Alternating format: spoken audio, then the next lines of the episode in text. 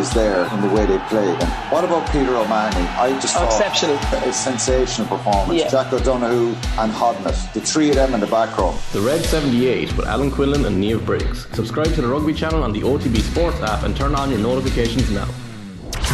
OTB AM with Gillette. Get into your flow with the new Gillette Labs razor with exfoliating bar. 7:30, OTB AM, you welcome along. It's Friday morning. Adrian, Owen and Colin with you this morning. Morning, lads. Hey, Adrian. Hi, lads. Somebody was pointing out to me last week about the weirdness of introducing a show as if we've just all walked into the room together at the same time and not spoken to each other once this morning and saying, how are you getting on? But regardless, how's life? I did not ask you one time how are you getting on. I always save the authenticity. Well, like, good morning is like, we've been chatting for the last hour, like. Yeah. Yeah, no, all is good, all is good. Good to have you back. Good to have me back. Yeah, myself and Colin have been, you know, working away since Monday on the show, okay, and it's good to have you inserted, parachuted into. I've reached that stage in life where I can't remember where I was last Friday, but I'm pretty certain I was here. Colin, how's the mood after last night? So you, I didn't get to see the game, I'll admit, and I saw the result last night and thought, oof, God, this must have been all right. Yeah, your plans sounded better than the match itself. Because we have discussed how you were this morning. We did go through that. So this is the second take. The match, very lucky Manchester United to get a point out of that. First half was just terrible. Like, it was, like, I think Roy Keane said in the Sky Sports studio, it was like an FA Cup tie where United are the lower league side and Chelsea are the dominant Premier League one. I would say it was more like a testimonial. United are just walking around, and I can't believe it was 0-0. Like, I'd be looking at Chelsea here. Like, what's going on with Chelsea? How did they not win this match? They had numerous chances. Second half slightly better, and then watching the entire match was probably worth sitting through that hour and a half plus just for those couple of minutes. In the hour mark, those two goals were absolutely brilliant. Probably had no business belonging to a match like as mediocre as that, but two brilliant strikes. Cristiano Ronaldo has scored 8 of Manchester United's last 9 goals. He scored all of their last 5 goals. It's just been a disaster for United. Like, if they win the remaining 3 games, they have to win, United, the remaining 3 games, to actually equal their lowest points tally in Premier League history. And also, it's just the season's going out with such a whimper. I felt I must have said about 2.5 to 3 months ago to Jürgen Owen, Manchester United's season resembles, the end of leaving cert, when no one's really sure what they're going to do next. And where's everyone going to go with the rest of their lives that summer? But it's really solidified now, because United's last home game is Monday night against Brentford, and then they're done for the season at Old Trafford, and then they have 2 away games to Brighton and Crystal Palace. It's just such an underwhelming end to the season. Yeah. They can still mathematically get 4th, but I think Arsenal only need 5 points, is it, from the remaining games to secure 4th place? Or to at least finish above United anyway. Yeah. Our Spurs can take it too. So, the season just needs to end faster. Like, you look at Ralf Rangnick, sure, he could be taking another job while he's being consulted at United. And you could actually hear the Old Trafford crowd talking amongst themselves last night. Now, the Old Trafford crowd gets a lot of criticism from rival fans that it's not exactly the most raucous of atmospheres at the best of times, but you could really feel like it was people just catching up and going to the pub, and there happened to be a match on at the same time. You mentioned there that you're getting to the stage where you don't know where you were last Friday. I would say most people, including Chelsea and Manchester United fans, will be doing well to remember that this game actually happened last night. Next week, it'll be one of those things that comes up in a quiz in a few years' time and be like, What? Because it should be an absolute monster game. Like Ronaldo, Alonso, I have no recollection of those goals. It's got that written all over it. But I mean, even look at the leaving cert analogy. Surely, you're studying as hard as you possibly can, getting towards the finish line, and you're trying to get it feels as if they've just entirely given up, and that might never look at when you haven't done anything up to that point. On in my case, no, it's more socially. It's like, what are you going to do with the rest of your life, lads? Like, you going to college? You going to go travelling? You going to work or what? And it feels like all the players have different answers to that. I think United are like, if I can get those points, that number one choice that I have, that everybody knows you really haven't got a hope of getting. Is it more like the Debs rather than the exams themselves? Like, I mean, at least the exams are kind of like filled with tension in the study hall, and people, as you say, are working hard, where it just kind of feels like the actual summertime of finishing school. You're waiting for the date that you really, the date that you really wanted, that's not arrived, not on the scene for a couple of months.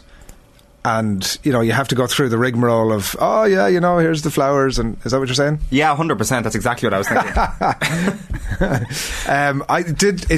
It sticks out like a sore thumb to me when you look at events over the last even maybe 24 hours that Liverpool are at the peak of the continuously upward trend that they're on, right? Like they are challenging for the titles on all fronts, challenging for the quadruple, whether it comes off or not. The new manager has just signed a new contract. Like, when we look back on the trajectory of where this Liverpool crew are at, that form line is still up and up and up, right? Like, there's no end to what could possibly be achieved here. Added to the re-signing of Jürgen Klopp yesterday for another couple of years. Like, this is, everything is turning out Millhouse for Liverpool. And Manchester United, like, based on the performance last night, plus the indications from Ralf Rangnick now that he's signing up as a consultant to the club, they are at the current lower end of a seemingly endless race to the bottom. The consultancy role was always going to happen. The problem with it is that it's so ambiguous as to what that actually entails.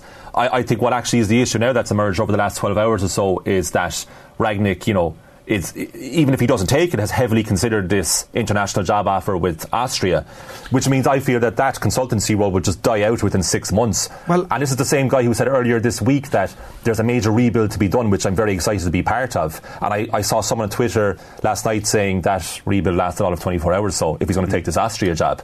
And I think that's more of an issue. The consultancy thing was always a bit concerning because it would have made sense if they were to say, well, we'll play to Rangnick's strengths. So he'll take this interim job for 6 months and then he'll be director of football at the end of it. But we just don't know what he's going to consult about. Like, is he just going to be on the end of a team's call if necessary? Or is he going to be heavily involved? I do think that is a kind of a crucial point because, like, one thing that we've known from the Eric Ten Hag process that has leaked out, that he was looking for absolute managerial autonomy. He didn't want to come in as a head coach. He wanted to have the hands fully on the rein, a la Fergie, and look, it's never going to be quite to that extent, but in that mould, right? So where is the room after that for the consultant? Like, and I know you're saying, like, because it was, Jesus, listen, it's not that long ago that we were talking about Ralf Rangnick possibly appointing himself to the job, and it became apparent fairly quickly that was just a ludicrous notion. This mess that's at United now is clearly not of Rangnick's making. No. But he sure as hell has done absolutely nothing to improve it. What is the body of evidence for this club to say, based on what we've seen over the last, 5 months, you need to stay at this club in a consultancy role? And is that role, like you say, Colm, is he going to consult on the football side? Because if he is, what's happened over the last 5 months has been an absolute shambles and nothing to recommend into that position. Or is he going to consult on the business side? In which case, what in the name of hell has that guy been doing as the manager of Manchester United for the last 5 months? Whatever the outcome, none of it reflects well on the club. I have to say, as mad as this sounds, and this will seem even stranger reacting to what you said, which is all very logical and it's kind of hard to argue with, I actually kind of like Rangnick. I like his candour. I like the fact that he came into the job very ambitious and positive that he could be the man to turn it around, or to turn their fortunes slightly around and improve United's fare to the end of the season. And I think what's happened over the course of the few months that he's been in the job is that the players that he has at his disposal have basically depressed him to the stage where he's coming out and he's like, I can't handle these lads. Come, not in that position. Bit by bit, it was like, look, it's so obvious we need to improve in this area. Did he say they need as many as 10 players after the Arsenal defeat last weekend? And I think he was being kind with the 10. And he's, because at the start he was like, no, we're getting there, you know, like, I have a great squad here. You know, we've a lot of talent. We just need to put some shape on it. And then if it was a film, it would be like 3 months later and it was like, yeah, we need 10 new players at least. And I wish the new manager very well, and I think Eric's the right man for the job. You know, the same guy who said once earlier, as you said, Adrian, maybe I'll take the job myself. But the reason I like him is that the home truth aspect of it is very cathartic for Manchester United fans who have suffered with this shite for 9 years. And I know it's, you know, you could say it's not the most professional thing to do, to come out publicly and even subtly the way he does it, complain about the players and their attitude and their commitment to the cause. I don't know. Time will tell in 5 years' time if this was a necessary part of United's history. But I do. I really don't think he should lose any respect about what he's done in his football career. No, but everybody should go their separate ways after the Debs. I really don't think that this is his fault, what's happened the last 6 months. I think he's done his best that he can. Possibly foolish to a point. If that's his best, he's only managed for 2 seasons in the last 10.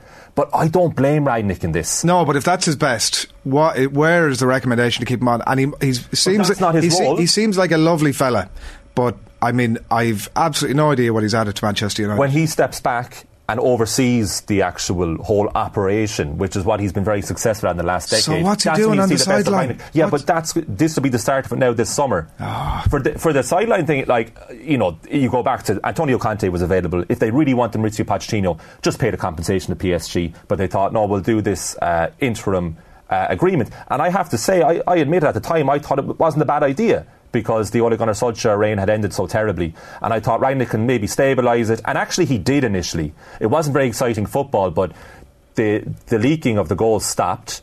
There was a lot of 1-0s and 1-alls. It wasn't extremely exciting. It's not why you become a Manchester United fan, because of a sturdy defence.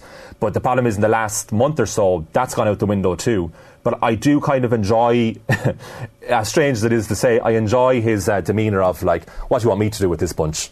I think he's added to it on that level, the theatre around Manchester United. I find him very, very funny. And I'd listen to a lot of Rangnick, and I know he's not intentionally being funny, but it is very amusing, I think. Not on the level of Roy Keane last night, of course. He was about to launch a full tirade into Ralf Rangnick, who was about to double jaw between club and international. Yeah. He was like, he's a consultant. That's just a murky title. We can't be saying that. What's interesting, what makes this obviously worse for Manchester United fans like Cullum here, is the other news yesterday of Jürgen Klopp, as you mentioned there. And I wonder, are we at a place now, looking at Liverpool, where Manchester United were in 2001, 2002, where, say, Liverpool fans, or maybe even Arsenal fans at that point, were like, Ferguson's gone. He's talking about retiring at the end of the season. 10 years later, Manchester United still a dominant team. Maybe it won't be another 10 years with Jurgen Klopp at the helm, but we all thought, 2024, that's it, done. It kind of felt like a done thing. Mm. But he seems like they've got this whole new lease of life. He's gonna He's done this before the end of the season, which for me is really important, because he's now got a bunch of time off where there's no summer football for the first time in a couple of years, after presumably winning maybe one or two more trophies, and he'll just come into next season totally renewed, and Liverpool will be as strong as ever at the end of next season. If that doesn't make Manchester United fans more depressed, then I don't know what will, and the fact that it could go on for years and years and years and years. And it's just a bad day all around for them yesterday. The classy way even that he announced it, coming on, you wouldn't see Fergie coming on singing Don't Look Back in Anger, like some sort of Manchester classic. He sang what was it, the Beatles song, I'm in love with you and I feel fine. Beautiful. Just the classy nature of the man. That's how, how it all should be done. And I've no dog in the fight, so I'm neither supporter of one or the other. Why can't Rangnick do that? Why can't he just what's wrong? Well, United go with Sanchez playing the piano. Liverpool have this lovely organic moment, which you feel he just sort of came up with off the top of his head. But, the thing about Klopp, and we should luxuriate in that for Liverpool fans, and I think if you're just a general football fan, it's a good thing for the Premier League that Jurgen Klopp has signed up for another couple of years, but it's the club of his life, isn't it? It's the Fergie United, it's the Jose and Chelsea probably. I know Pep was talking about during the week or last week that he'll probably sign up for another couple of years with United, with City. It doesn't feel like that's the club of his life necessarily, given the success that he's had with his own club. But it's the club of his life for Klopp. It's just an incredible thing, and you talk about the succession or the future of Liverpool, he'll be there for another 4 years. The guts of the squad that he has at the minute will be sort of it's a young enough kind of a squad. There'll be obviously a couple of big names gone out of it, but you can see there's some reports on the papers this morning about it struck fear into the other clubs around the Premier League. It probably has, to be fair. They're around for the next... Let's just beaten them when they're already down, I think, rather than striking fear. I think that the point of fear is long past when it comes to Liverpool and Manchester City. Can I give you my crumb of comfort? Yes. Jurgen Klopp extending his contract from the perspective of a Manchester United fan or any rival fan. No, please get deluded. Yeah, thank you. There's nothing to say that he's definitely going to stay until 2026. So maybe, bear with me here. Apart from his signed contract. Bear with me here. He's extended his contract by 2 years in order to attract a better player over the next couple of transfer windows, because maybe he's thinking, well, if the players know I'm leaving in 2024, and a year ago I kind of hinted that I would leave at the end of my contract, well, then maybe we won't get as good a player, because I won't be there to manage them. So I'll extend my contract by 2 years, but I actually still have every intention of leaving. But that's just a conspiracy theory on the level of unmentionable. But it is. That was Casey Cromwell. Also, can we just timestamp this, that if it does happen in 2 years' time, I think we could have every Friday morning slot here with some random conspiratorial thought from Colm. It's just a thought. It's just a thought. Maybe.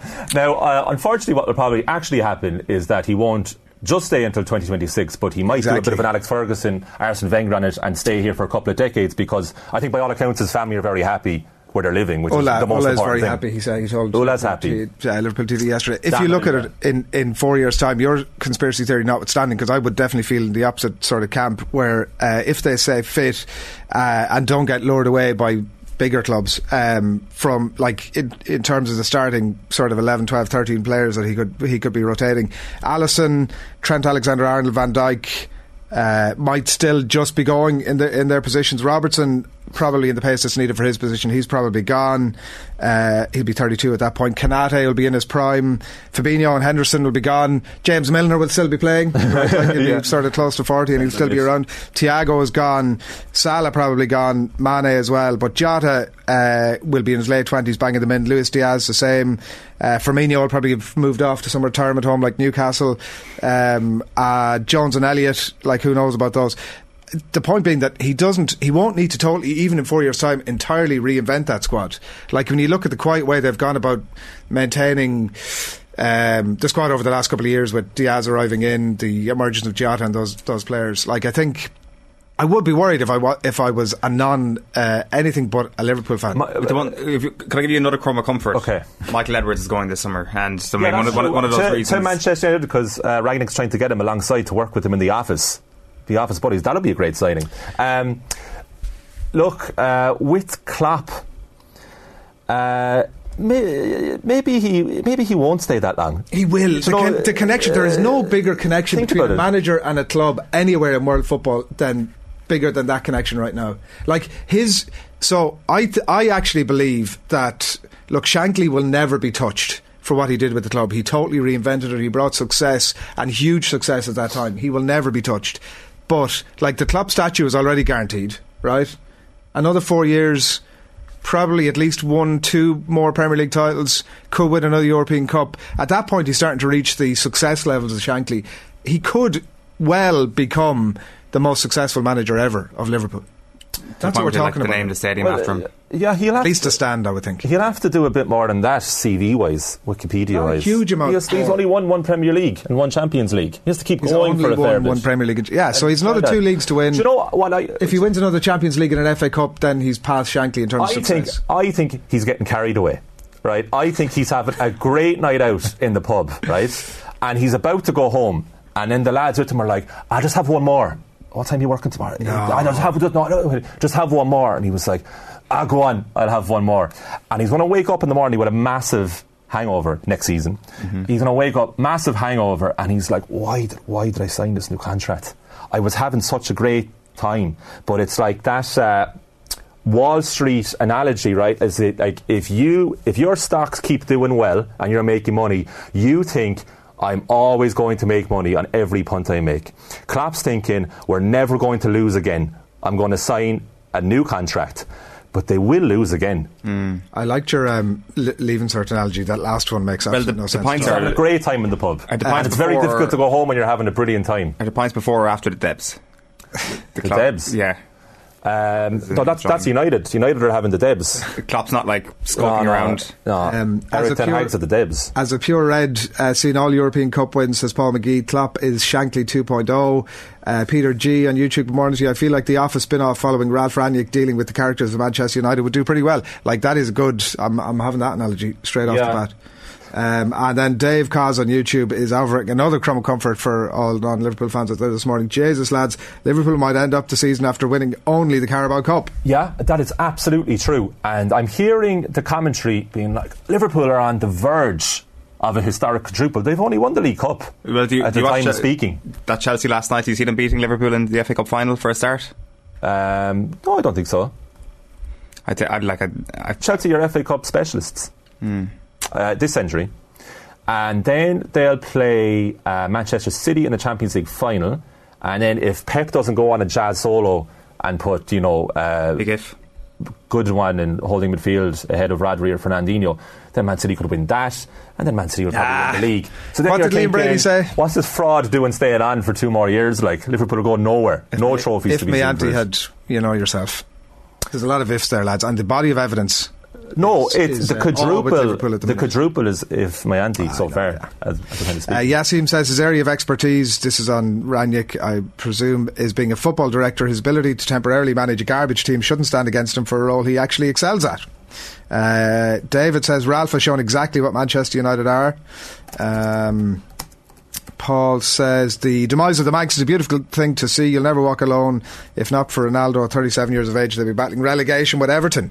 Good morning, gents, he says. Also we have Shifty Lad, good morning to you. Morning, he says, watching NFL draft on. I'm a Jets fan and seemingly we've done well. I'm a lifelong Manchester United fan. Can't help liking Klopp. Wow. No, it's bombshell there. I want to see him under pressure though, how angry Klopp reacts. Would be gas crack. We've already got good insight into that at various points or another. I did watch a little bit of the draft, the start of the draft last night, which of course you are a resident expert in, on having been there. And it was in Vegas. Excelled. It's the 3-year anniversary of your video. That various people sort of sidling up the red carpet, celebrities who I hadn't a clue who they were, who had a lot of work done. Donny Osmond was actually one of them.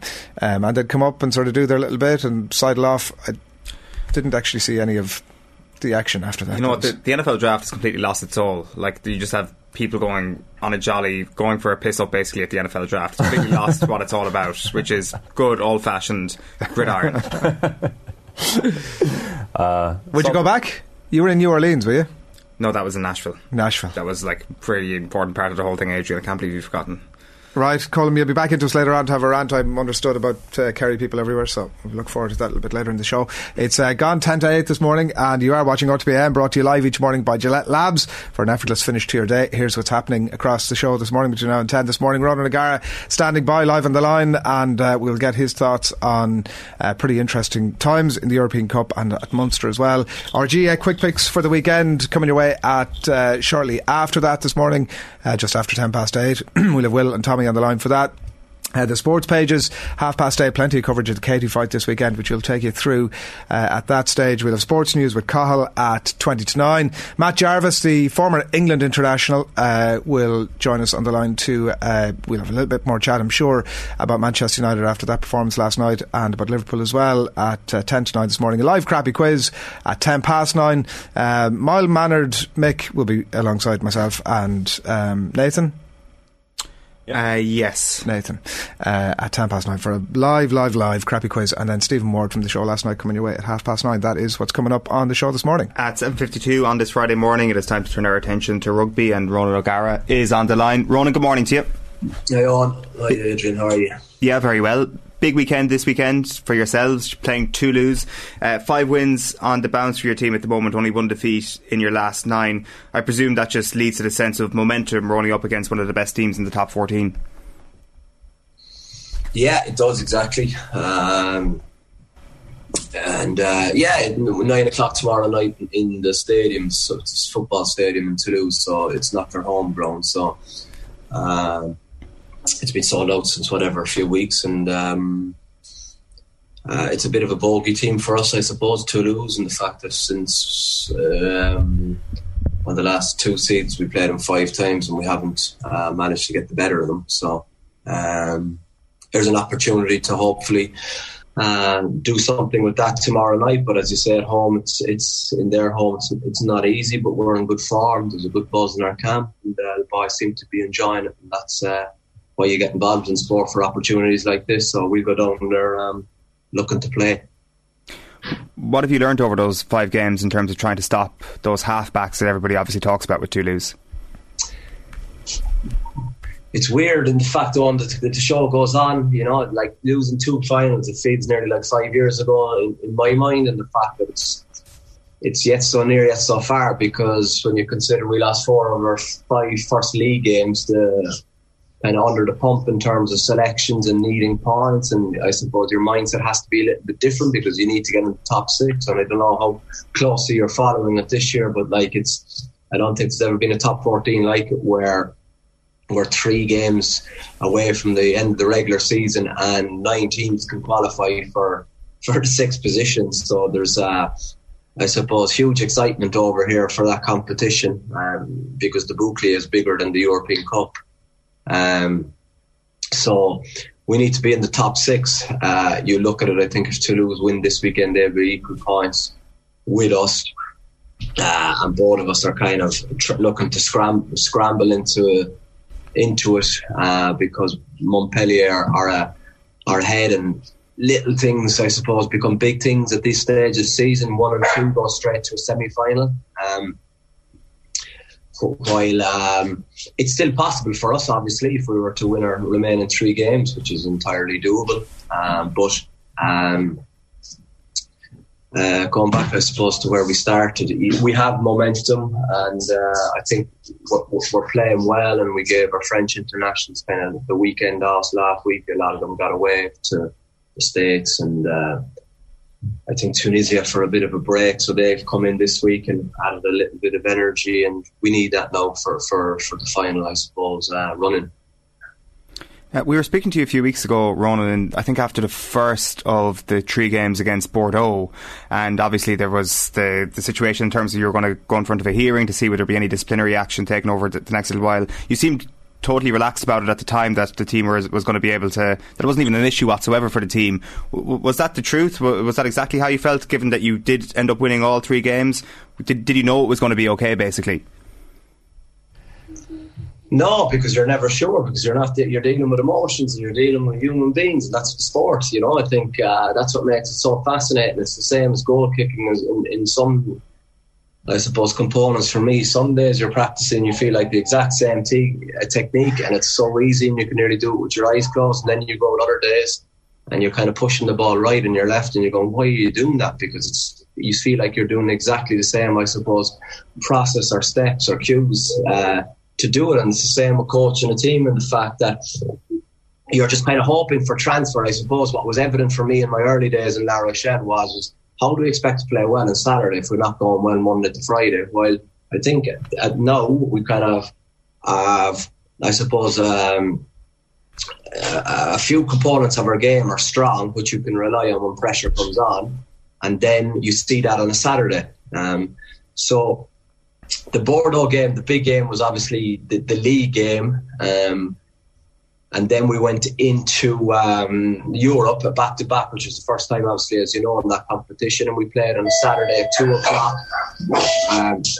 2:00, Saturday and 2:00 down there, and it was our best performance of the season so far. We walloped them, but we played, I suppose, a high tempo game with a lot of intensity, with a lot of, I suppose, physical players, which put ended up us being 18 points ahead for the second leg, which meant nearly the second game was dead if we started well, which we couldn't have been probably more unimpressive for the first 40 minutes at home. But we kind of regrouped at half time and I wouldn't say fell across the line, but got the job done really well, in the fact that we could make changes for Perpignan, which was the game the week after.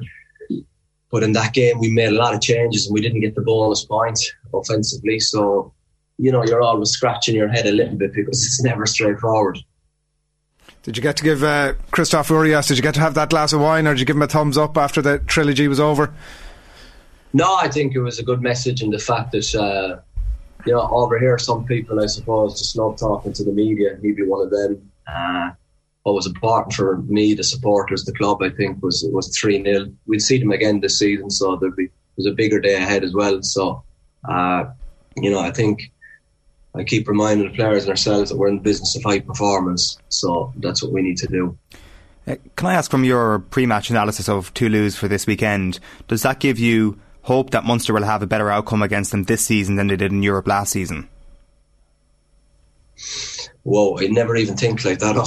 Like, yeah. Enough in my place. It's like the reality, I suppose, when you're managing 40 players and trying to get the best out of them, and you got to remember, every time you announce 23, you know, I mean, 40% of your group are bitterly disappointed and aren't really open to you for the next 48 hours because you've disappointed them. You've essentially you know what I mean, stuffed a dagger into their heart, because this is what they do. This is what makes them feel good, by representing their club and showing what they can bring. And by you doing that, you don't give them that opportunity. So I have to manage, I suppose, their emotions, and that's the most important thing in players. And the fact that if they're feeling good, average, top, miserable, it's very different for every single one. And you multiply that by 40 players and 30 staff, you got to get I suppose, be very pretty good at processing emotions and making decisions on the run, in terms of how you, I suppose, can get your troops on side with you for the weekend. So what we will do is what we do every week is that we look at the opposition, and we look at their threats, and the preparation genuinely for Perpignan, it would be the same as it is for Toulouse. But what is noticeable is that Toulouse have more threats than Perpignan, and they have the greatest threat in the game, DuPont. So,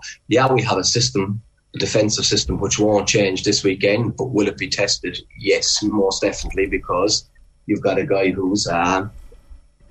I suppose, who's very capable and regularly breaks a lot of rules and makes his team and himself look better than so many other players in the world. So we know where they've threats. They've 10 Grand Slam of the 10 of the 23 of the Grand Slam winning team.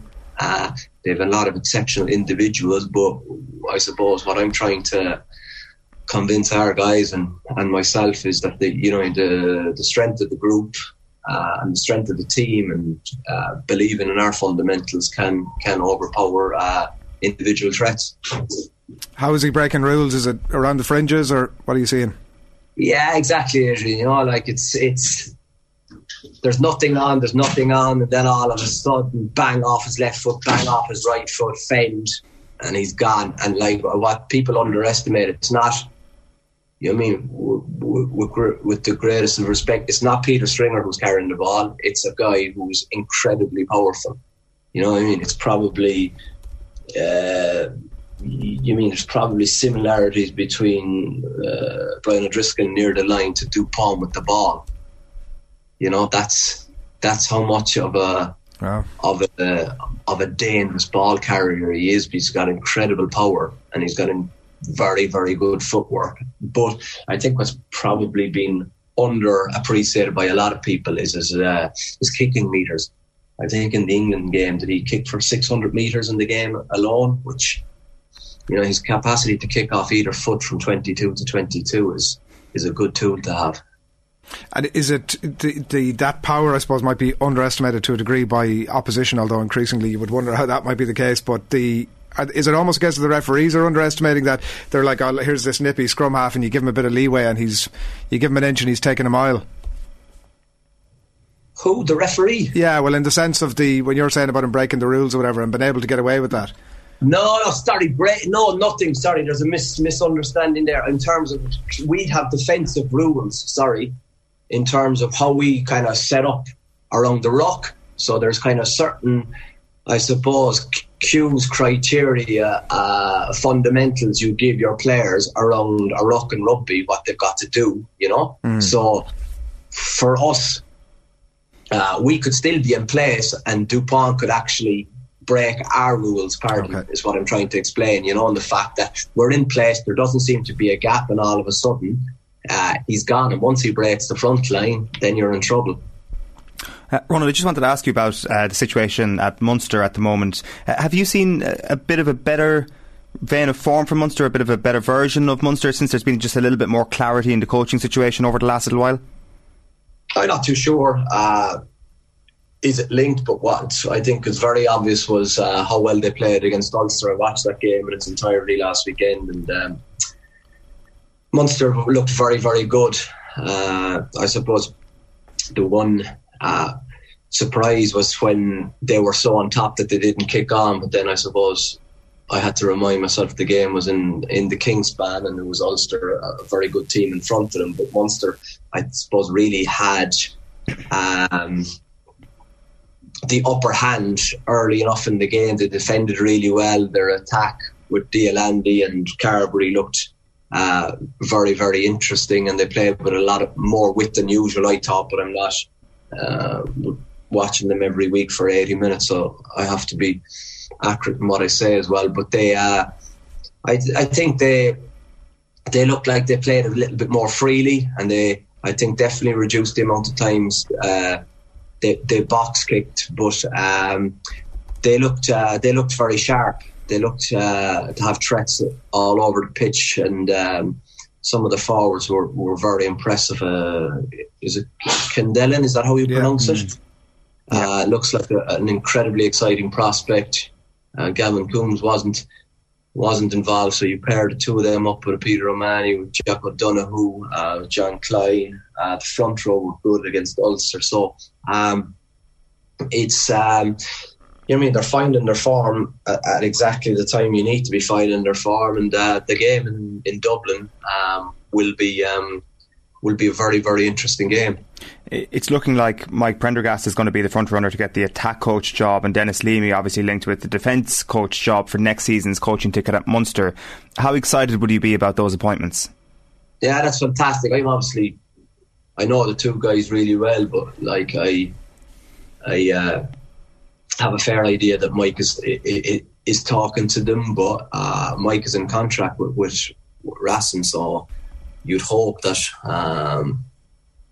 that Munster understand what that means, because it's this is the guy they need, and if there's a guy to get with him, it's Denis Leamy. Denis Leamy left an indelible mark on me as a player, as a person, and I like that he's a perfect example of a guy with ambition, because everyone in Munster was absolutely shocked that Denis Leamy would go to Leinster to coach. Denis Leamy is smart. He wants to be world class. He goes to an environment that I think gives people or coaches the potential to be world class with the expertise they have in that building.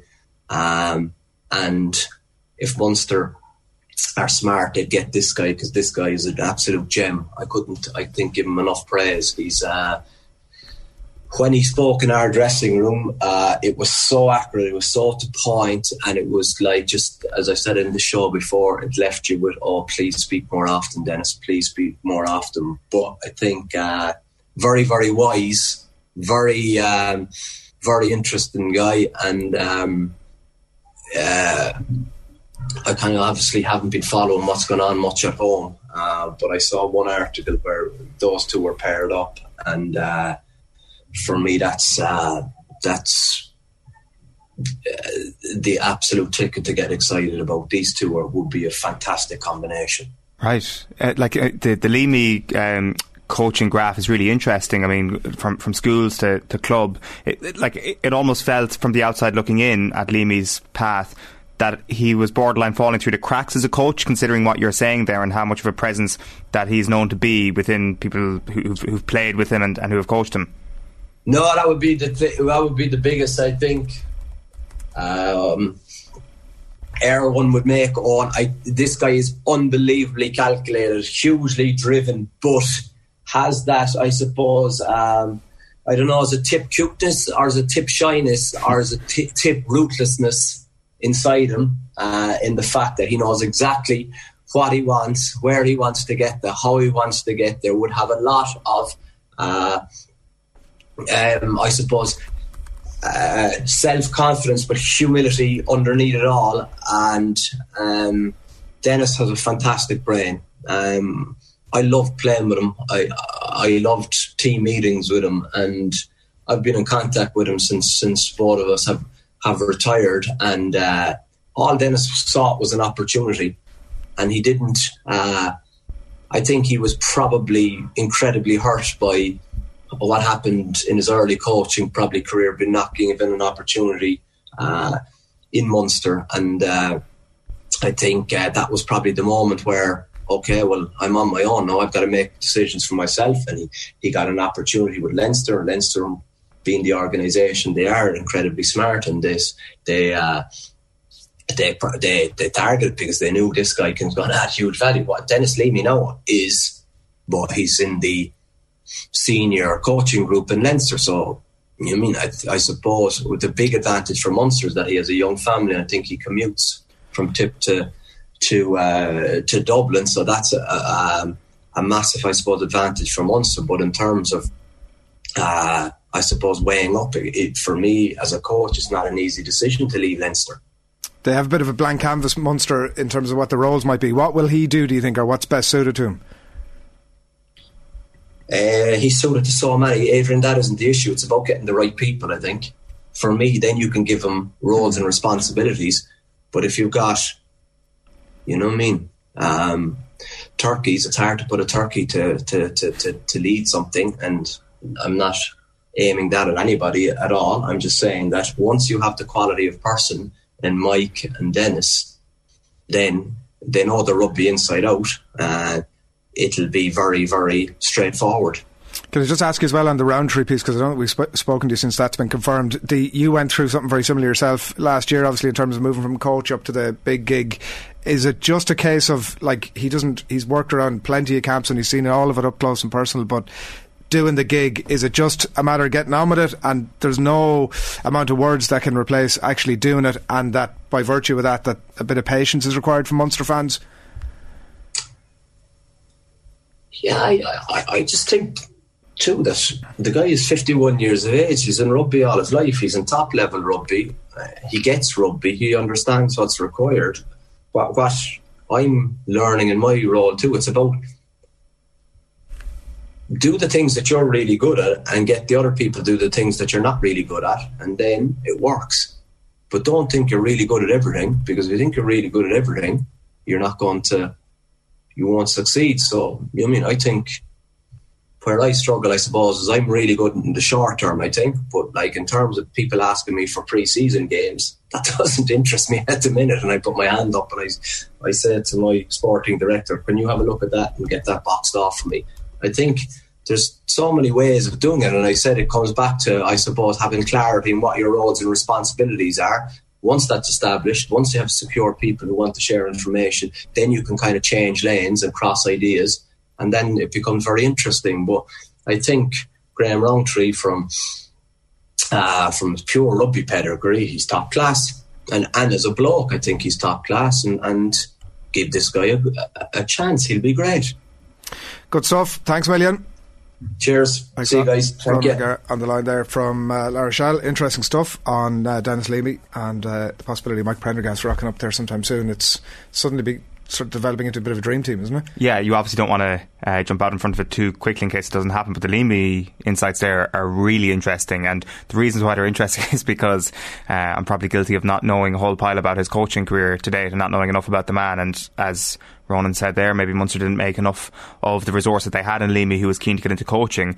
But maybe in the long run that'll benefit Munster in an ironic way, given the fact that he's seen much more with grassroots systems in Ireland, has seen what it's like to be in the backroom team in Tipperary hurling. Yeah. Obviously helped them to a 2016 All-Ireland win. That was S&C, wasn't it? Was that? I'm not sure, I can't remember. Sure, I just remember being part of that long list of backroom people involved in that squad. So he's had a very interesting post-playing career, and it does sound like he'd be quite the acquisition for Munster at the moment. Well, look at it. I think we might have spoken about this last week, but the similarities between it and Manchester United are not quite as stark, but certainly you could put yourself in the position of being one of the rival supporters, let's say, and, you know, this looks like Munster getting their act together. All they need now really is to sign Mac Hansen. Shrewd move on. Interesting point, though. Right, it is nearly 8:15. It's Friday morning. You're watching OTB AM. It's Owen and Adrian with you all the way until 10, and we've lots still to come. Live Crabby Quiz a little bit later in the show. Some of these critics, these pundits, I absolutely adore them lads. I have unbelievable time for them, but they're a great bunch when it's not acceptable. They'd like to play the hard man when they're on it. It's not very pleasant when you're trying to manage a team. All you're looking for is a bit of civility and a bit of decency, but they just dismiss you like you know, you have nothing to do with the bloody occasion.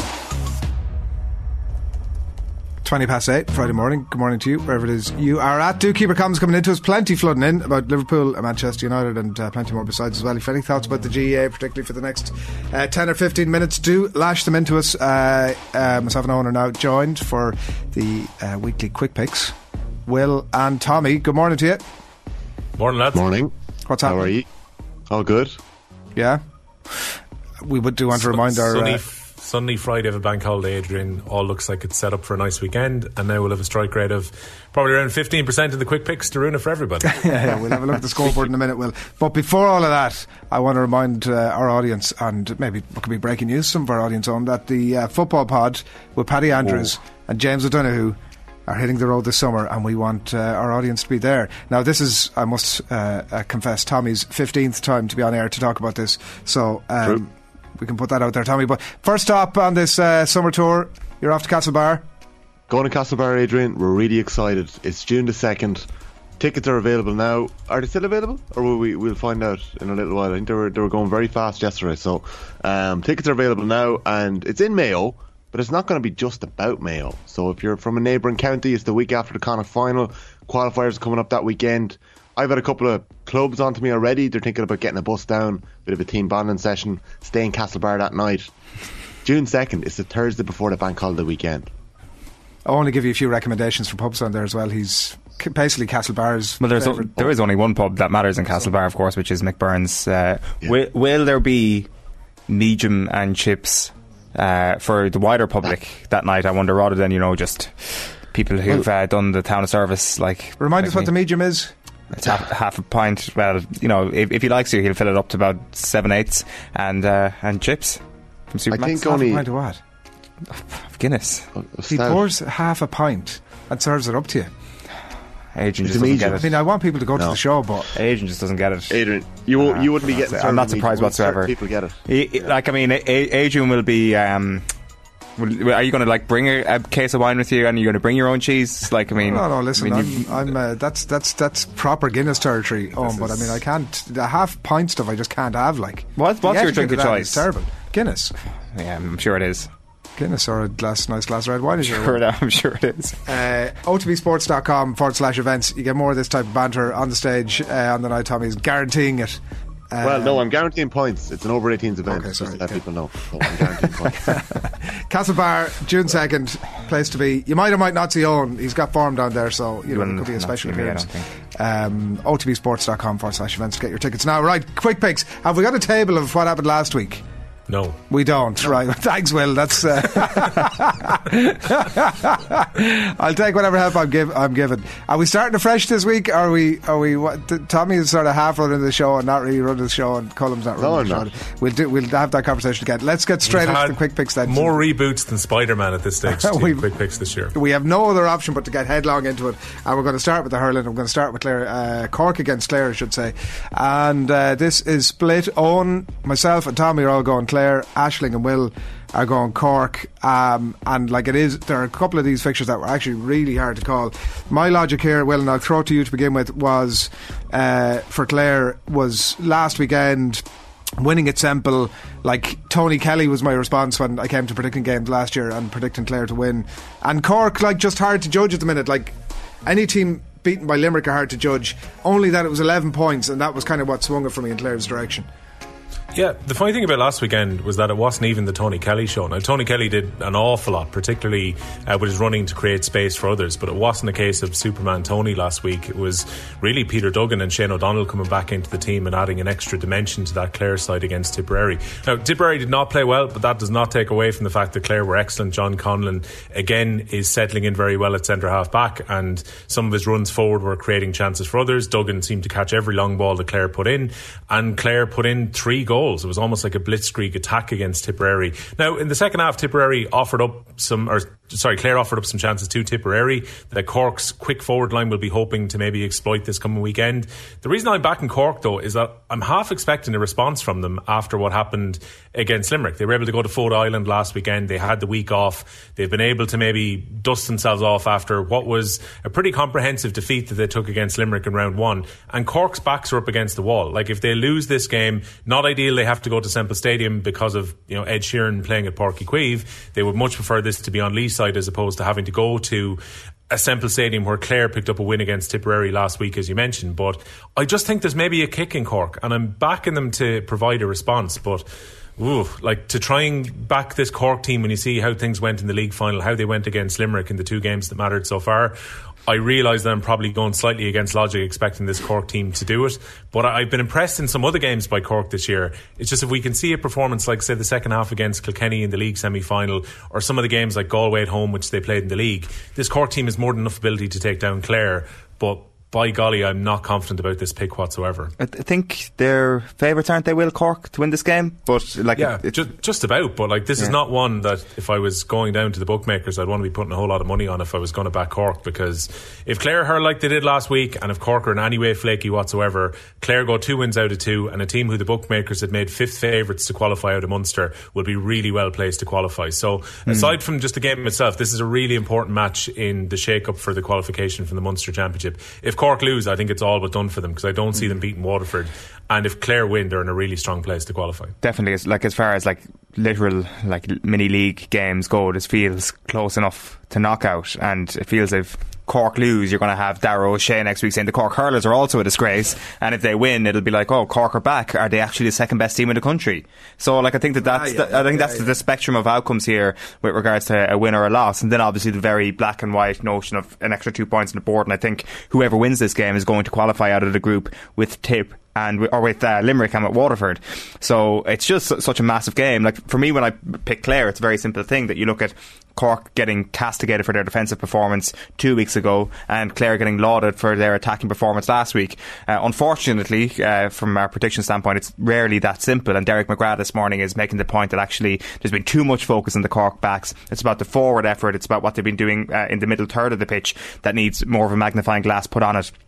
And that's where you might not fear for Clare, but they're probably weaker in those departments than they would be up front, certainly on the evidence of last week. So that makes me very, very confused about this. I don't know what's going to happen, but I'm just edging Clare. The more Will was talking, the more I was going with my own prediction there.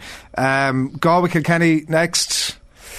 Owen, Aisling and Will all going Kilkenny, and myself and Tommy have made the wise choice here with Galway. And when you talk about Tommy agonising over which way to swing at this one, like, the Kilkenny obviously edging them last year in the Leinster final, but generally over the last 4 or 5 years, Galway having just about the edge in them. You add in the Henry stuff, and it brought to mind actually the Brian O'Driscoll documentary that you chat with Henry that you produced last year, and the chat that he had in that. Do you remember he was talking about the Ballyhale stuff and how he would never be able to manage against his own, and that obviously was never going to apply at inter-county level, but it does tell you about the mindset of the man, and how I suppose, number one, how hard it's going to be for him, but number two, he'll want to drive it home to Kilkenny.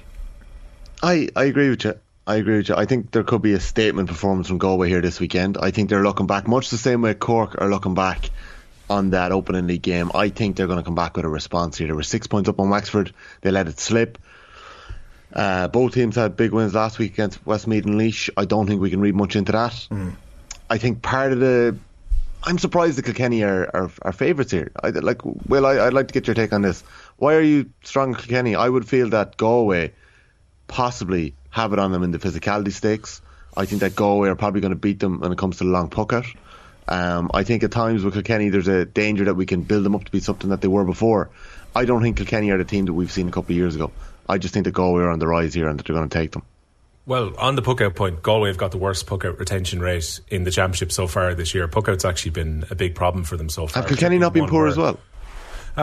They've been better at winning secondary possession though after the puck out, and Kilkenny have been better at protecting their short puck out, or at least being effective with it. There's a really good piece if anyone wants to see it. I think I've plugged it probably in the hurling pod a couple of times now too, which is Sean Flynn's piece, which is Sean Flynn, the former Tipperary analyst who's put this together, that particularly Galway have got a problem where they go one step short and then don't get the ball up to the other end of the field. I think only 12% of their puckouts in the first couple of games have actually got into the opposition half, which has been a big problem when you consider, as Tommy has mentioned, that they've got a lot of big men in their half forward line. So in theory, you would imagine that mixing up the puckouts and maybe going a bit longer might actually give them more ball retention. But so far, they've been trying to work the ball through the lines. It's been, mixed effectiveness so far. Look, the thing is, I'd be a lot more confident about Galway if Conor Whelan was fit, and Conor Whelan's hamstring appears to be keeping him out for another week, maybe 2 weeks, so he's definitely going to miss this Kilkenny game. I think that strips a lot away from their full forward line. He would have kept Hugh Lawlor incredibly well occupied this weekend in Salt Hill had he been fit to play. Galway have been just, again, very much the unknown entity is what's been said about Galway so far this year. Like, against Wexford, as you mentioned, they're 6 points up going down the stretch, and even they've got a 4-point lead when it goes to injury time. They should have been closing out that game, and in the first half of that game they should have been far more clinical, which they weren't up front. But if it clicks for them, and like if Colm Mannion particularly starts to pull the strings further out the pitch, this Galway team have got all the ability to take down Kilkenny this weekend. But Kilkenny have been really, really good this year. And like I take Taggy Fogarty's point in OTBM earlier this week, which is that because of the way that the fixtures have fallen, really beating Dublin and Parnell Park is maybe the only big performance that Kilkenny have had to put in so far this year, because Waterford were already effectively qualified for the league final and they lost the league semi-final away from home against Cork. But Kilkenny have been solid, and I like the way that the fixtures fell for Kilkenny, because they needed their players to come back in, especially the Ballyhale players. They had Leash and Westmeath in the first 2 weeks of this round robin, able to just ease it back in, get TJ Reid his first championship start against Leash last weekend, and now they look primed to go across the Shannon and have an assault on Galway this weekend.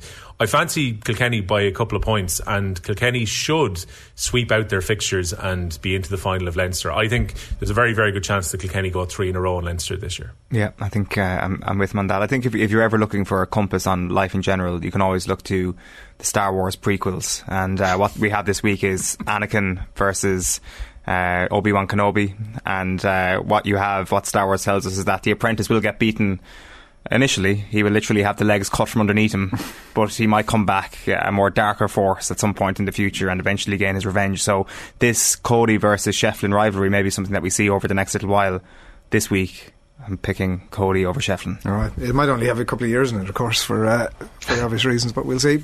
On to the football, the serious stuff, Tommy. So here we go with Tyrone Derry to begin with, and it's Tyrone across the board apart from Tommy. Now I do have form, obviously, see Galway for underrating the underdogs, but you're not going to get caught, Tommy. You're Derry all the way. Wow, I'm Derry all the way. Can you say I'm Derry all the way? Well, it's down there in red and white. So it's a big call from Tommy Rooney. It is a big call. I just think this game is far closer than 3-1 or whatever the odds are. I think Tyrone are 1-3 on.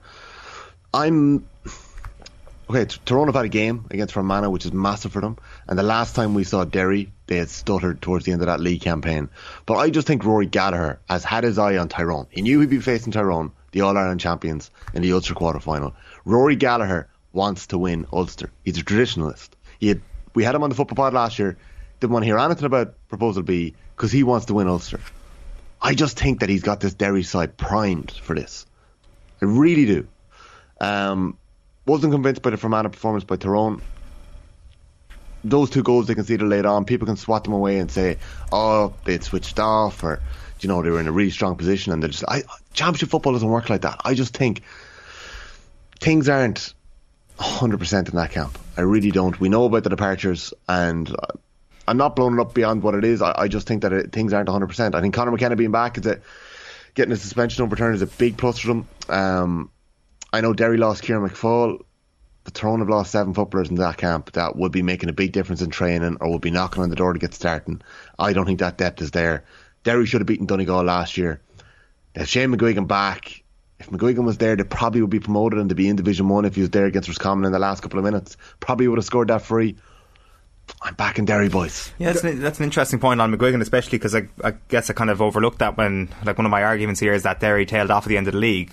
When you're missing your main scoring threat, chances are you're going to tail off at the end of the league. And like for me, I'm kind of using that as a sort of their form is on a bit of a dip, kind of like we were looking at Armagh at the end of the league being like they're on a bit of a dip, and I think that kind of those chickens came home to roost last week a little bit for Armagh. So I'm kind of looking at Derry in the same way, and the fact that this hasn't been a rivalry recently. This used to be in the 90s, this was an absolutely ferocious rivalry. I think I speak for everybody when I say we want to see a fight this weekend. We want to see an all out brawl this weekend, because that will signify that Tyrone versus Derry is back as a rivalry, and that will be the flag that to suggest that this thing is real and we have an actual contest. So that's the base we're operating off here, that we actually get a contest. I think it will be. I think Derry proved against Donegal last year they are able to mix it with the top teams, but I still think there's a long road for them to go before they actually beat one of these teams. Maybe they'll have travelled that and they'll get the job done this weekend, but I'm surprised you've actually gone for them to win the game as opposed to just saying it's going to be close to the weekend, Tommy. And like also, the Rory Gallagher wants to win Ulster, like, to use your analogy, Luke Skywalker wanted Darth Vader to be a loving father, but it was never going to happen.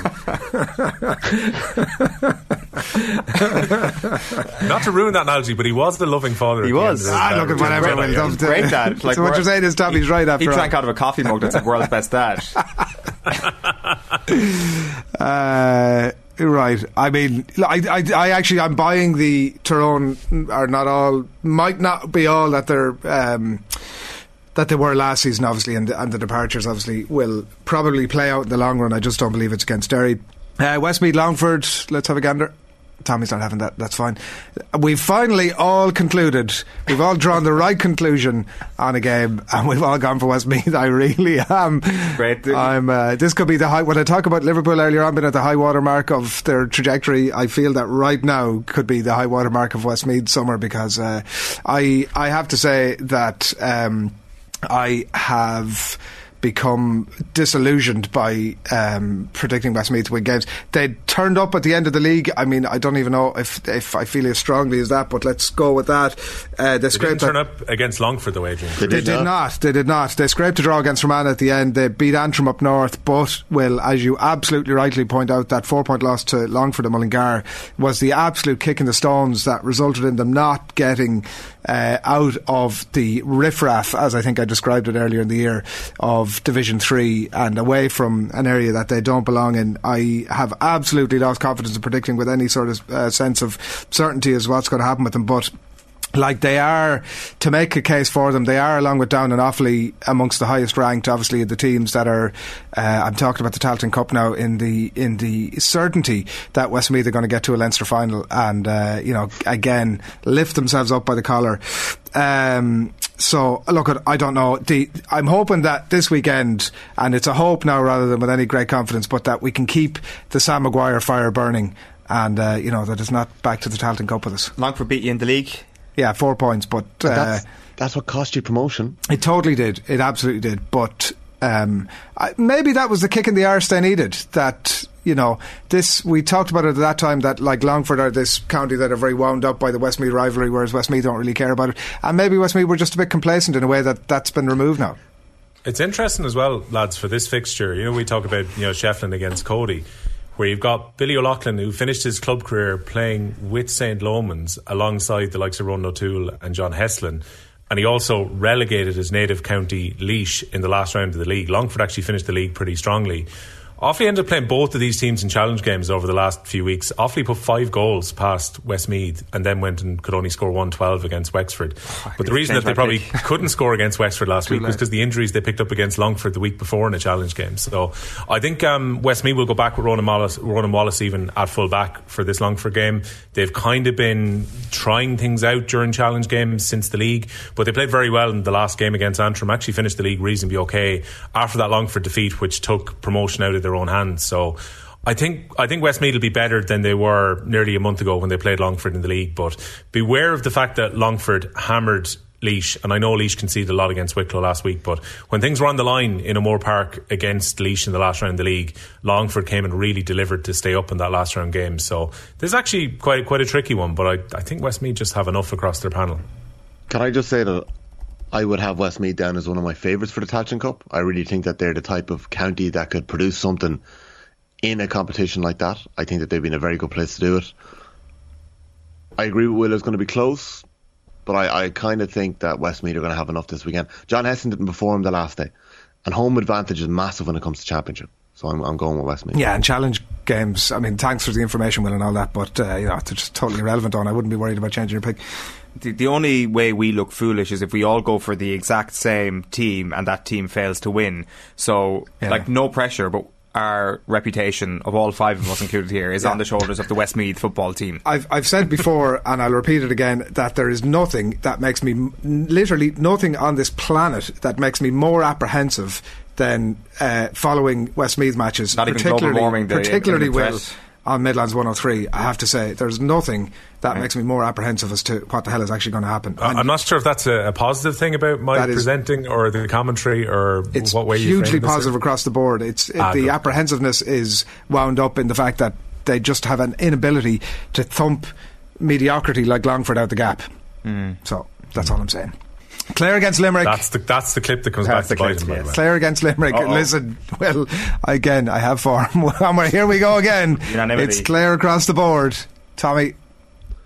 Yeah, I'm intrigued by this one. I'm going to the game tomorrow evening. Both counties have had injury troubles over the last 2 months. Quite a few. Limerick had a very strong Division 3 campaign. They were missing a couple of players in that league final. I really don't think we saw the best of Limerick. And even saying that, they probably still could have beaten Louth and probably should have beaten Louth, and we've given Louth a lot of credit for their Division 3 campaign. Limerick had a couple of goal chances. I think one, Josh Ryan could have been through on goal and he took a point. They were missing Brian Donovan. If Brian Donovan is back this weekend, he is a massive addition to Limerick. Limerick are definitely on the rise. There's really good stuff going on in the background in terms of academy level. They've probably lost a lot of players over the last 7 or 8 years that they could do it right now. There was a Munster Championship game a couple of years ago. Limerick's midfield was Will O'Donoghue and Garrod Hegarty. If they had the two of them this weekend in midfield, I'd be backing them.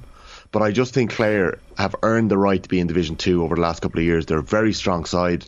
A couple of injury doubts around a couple of key players, but most of their main forwards are back this weekend. And Cusick Park, home advantage, such a big thing in Championship. It sounds like a cliche, but it's not. It's such a big thing. So I'm backing Clare.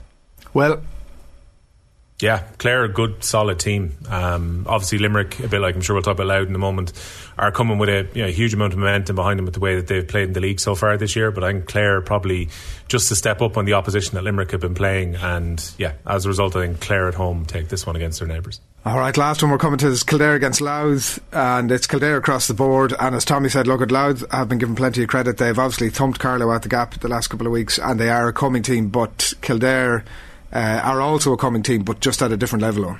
I think the forwards that are going to be on show this weekend are going to be absolutely excellent. It's obviously there's been a lot spoken about Sam Mulroy, and then obviously to a lesser extent Grimes and Byrne chipping in with I think goals each last week, wasn't it, in the 5-goal mauling. Yep. And then on the other side, that Kildare full forward line is something that I think we probably were excited about even before ball was kicked this year. It took a while to see Darragh Kirwan actually get into that team because of injury troubles after that injury for Naas last year, and obviously the rest of their talent in that full forward line has been spoken about. So you could expect something chaotic and brilliant attacking wise to happen, just like we saw in the Leinster Football Championship last weekend. But we still have to talk about a team who almost stayed up in Division 1 against a team who are a Division 2 team and maybe would be doing well to establish themselves as a Division 2 team. So much like Clare Limerick, these are teams operating at different planes, but the chance of an upset isn't an outlandish one whatsoever. And I know Ger has been very, very worried all week about this fixture, but if Kildare have really moved into the next phase, then this is a fixture that they should be winning. I think this could be one that could be 10 or 12 points here we go again. Here we go. Surely these are teams but we're talking about Kildare 4-5-10 last week. Nobody's talking about Kildare winning All-Ireland, right? But you are talking about them giving some of those contenders a serious push. Louth deserve all the credit in the world. They thumped Carlow last weekend. That's their form in the Championship. Carlow go on. I think Louth would much have preferred this game to be in Navan. Laois losing meant that this game went to O'Connor Park and Tullamore. So I think Louth really would have preferred to be in Navan. They scored 5 goals against... I'm kind of agreeing with you. I actually think that... Carlow are bad. Carlow are desperate. And Louth, I don't want to be taken away from what Louth have done. Far be it for me to sort of be having a pop at random counties on. But all I'm saying is Kildare, on the face of it, let's go around the table to wrap this up. What's your score differential here? I'm very mindful that the last time Kildare went to O'Connor Park in a game around this stage in the Leinster Championship, I think Owen was covering it for off the ball on the day they lost out to Carlow. I think Kildare probably by 3 or 4 points, but I don't think it's going to be much more than that, genuinely. Tommy? Louth are flying.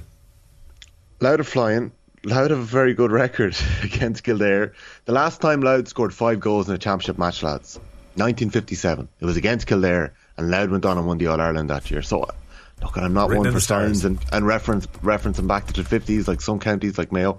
But what I would say is that Kildare could possibly, and this is more so a shout out for that team last night, Kildare could possibly start their forward line from the under 20s tomorrow.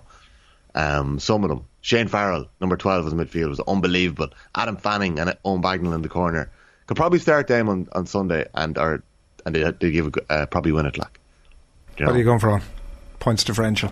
6. I'd be more interested in hearing how many goals there will be in this game, and I know that's reading a lot into what happened last week in the Leinster Championship, but I think we're going to go back-to-back weeks and some madness this weekend with the exception of Dublin winning well, I think. I'm going to go for 8 points between them. I do think that if Bourne Mines carry out, that's roughly what should be between them, I think. Actually, I don't know what the betting differences. Handicap is 5 points. I'm going for 4 points. I'll go for 8. Hold on now. Have you been talked back from 12 points back to 8? I said 10 or 12. I said 10 or 12. Well, I said 10 or 12. Let's be clear. But I'll bring myself back to 8 just to be. I've won 7 games in a row. You know I'm conservative, Will, so I'll come back a small bit on that.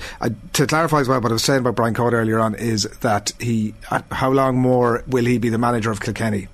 That was the point. I sort of felt that everybody would understand that. It seems like there might have been a bit of confusion there. That's the point I'm making about that. And one comment here before we wrap it up. Sort Your Life Out on YouTube says the Talton Cup is dead on arrival. If the GAA or RTE Sky can't pony up some cameras for Division 2 level championship matches, they definitely won't give a damn about other teams from lower divisions. And like, look, we won't know until we see the evidence of it. Go on, Will. Yeah. I think there's only 3 games set to be televised as things stand. I don't know if they're going to change that, but like, you kind of feel like you're in some kind of underground society trying to find out about the Talton Cup, because we don't even know if there's going to be a preliminary round, because we have to wait to see what teams get to provincial finals. It's due to start on the last week of May, I think, as things stand, because RTE put out the big wall chart of their fixtures for the year. I think they're showing both semi-finals and the final. I'm not sure if another broadcaster is going to step in to show earlier rounds, but at the moment, given that Sky's picks will be fairly limited at that time and they'll be taking quarters and semis in the All-Ireland Championship, it could just be 3 games and out in the Talton Cup on the TV. And like, listening to some of the defeated managers last week as well, the fear is that the best Talton Cup players are going to be on show in the Boston County Championship as opposed to in the Talton Cup. They do have to wait until their counties are out before they can play in the States. Oh, do they? That comes with the official transfer paperwork and all that. Ah, I see. Didn't know that. That was probably a nugget in the football pod that I didn't hear. No, it wasn't. It was there's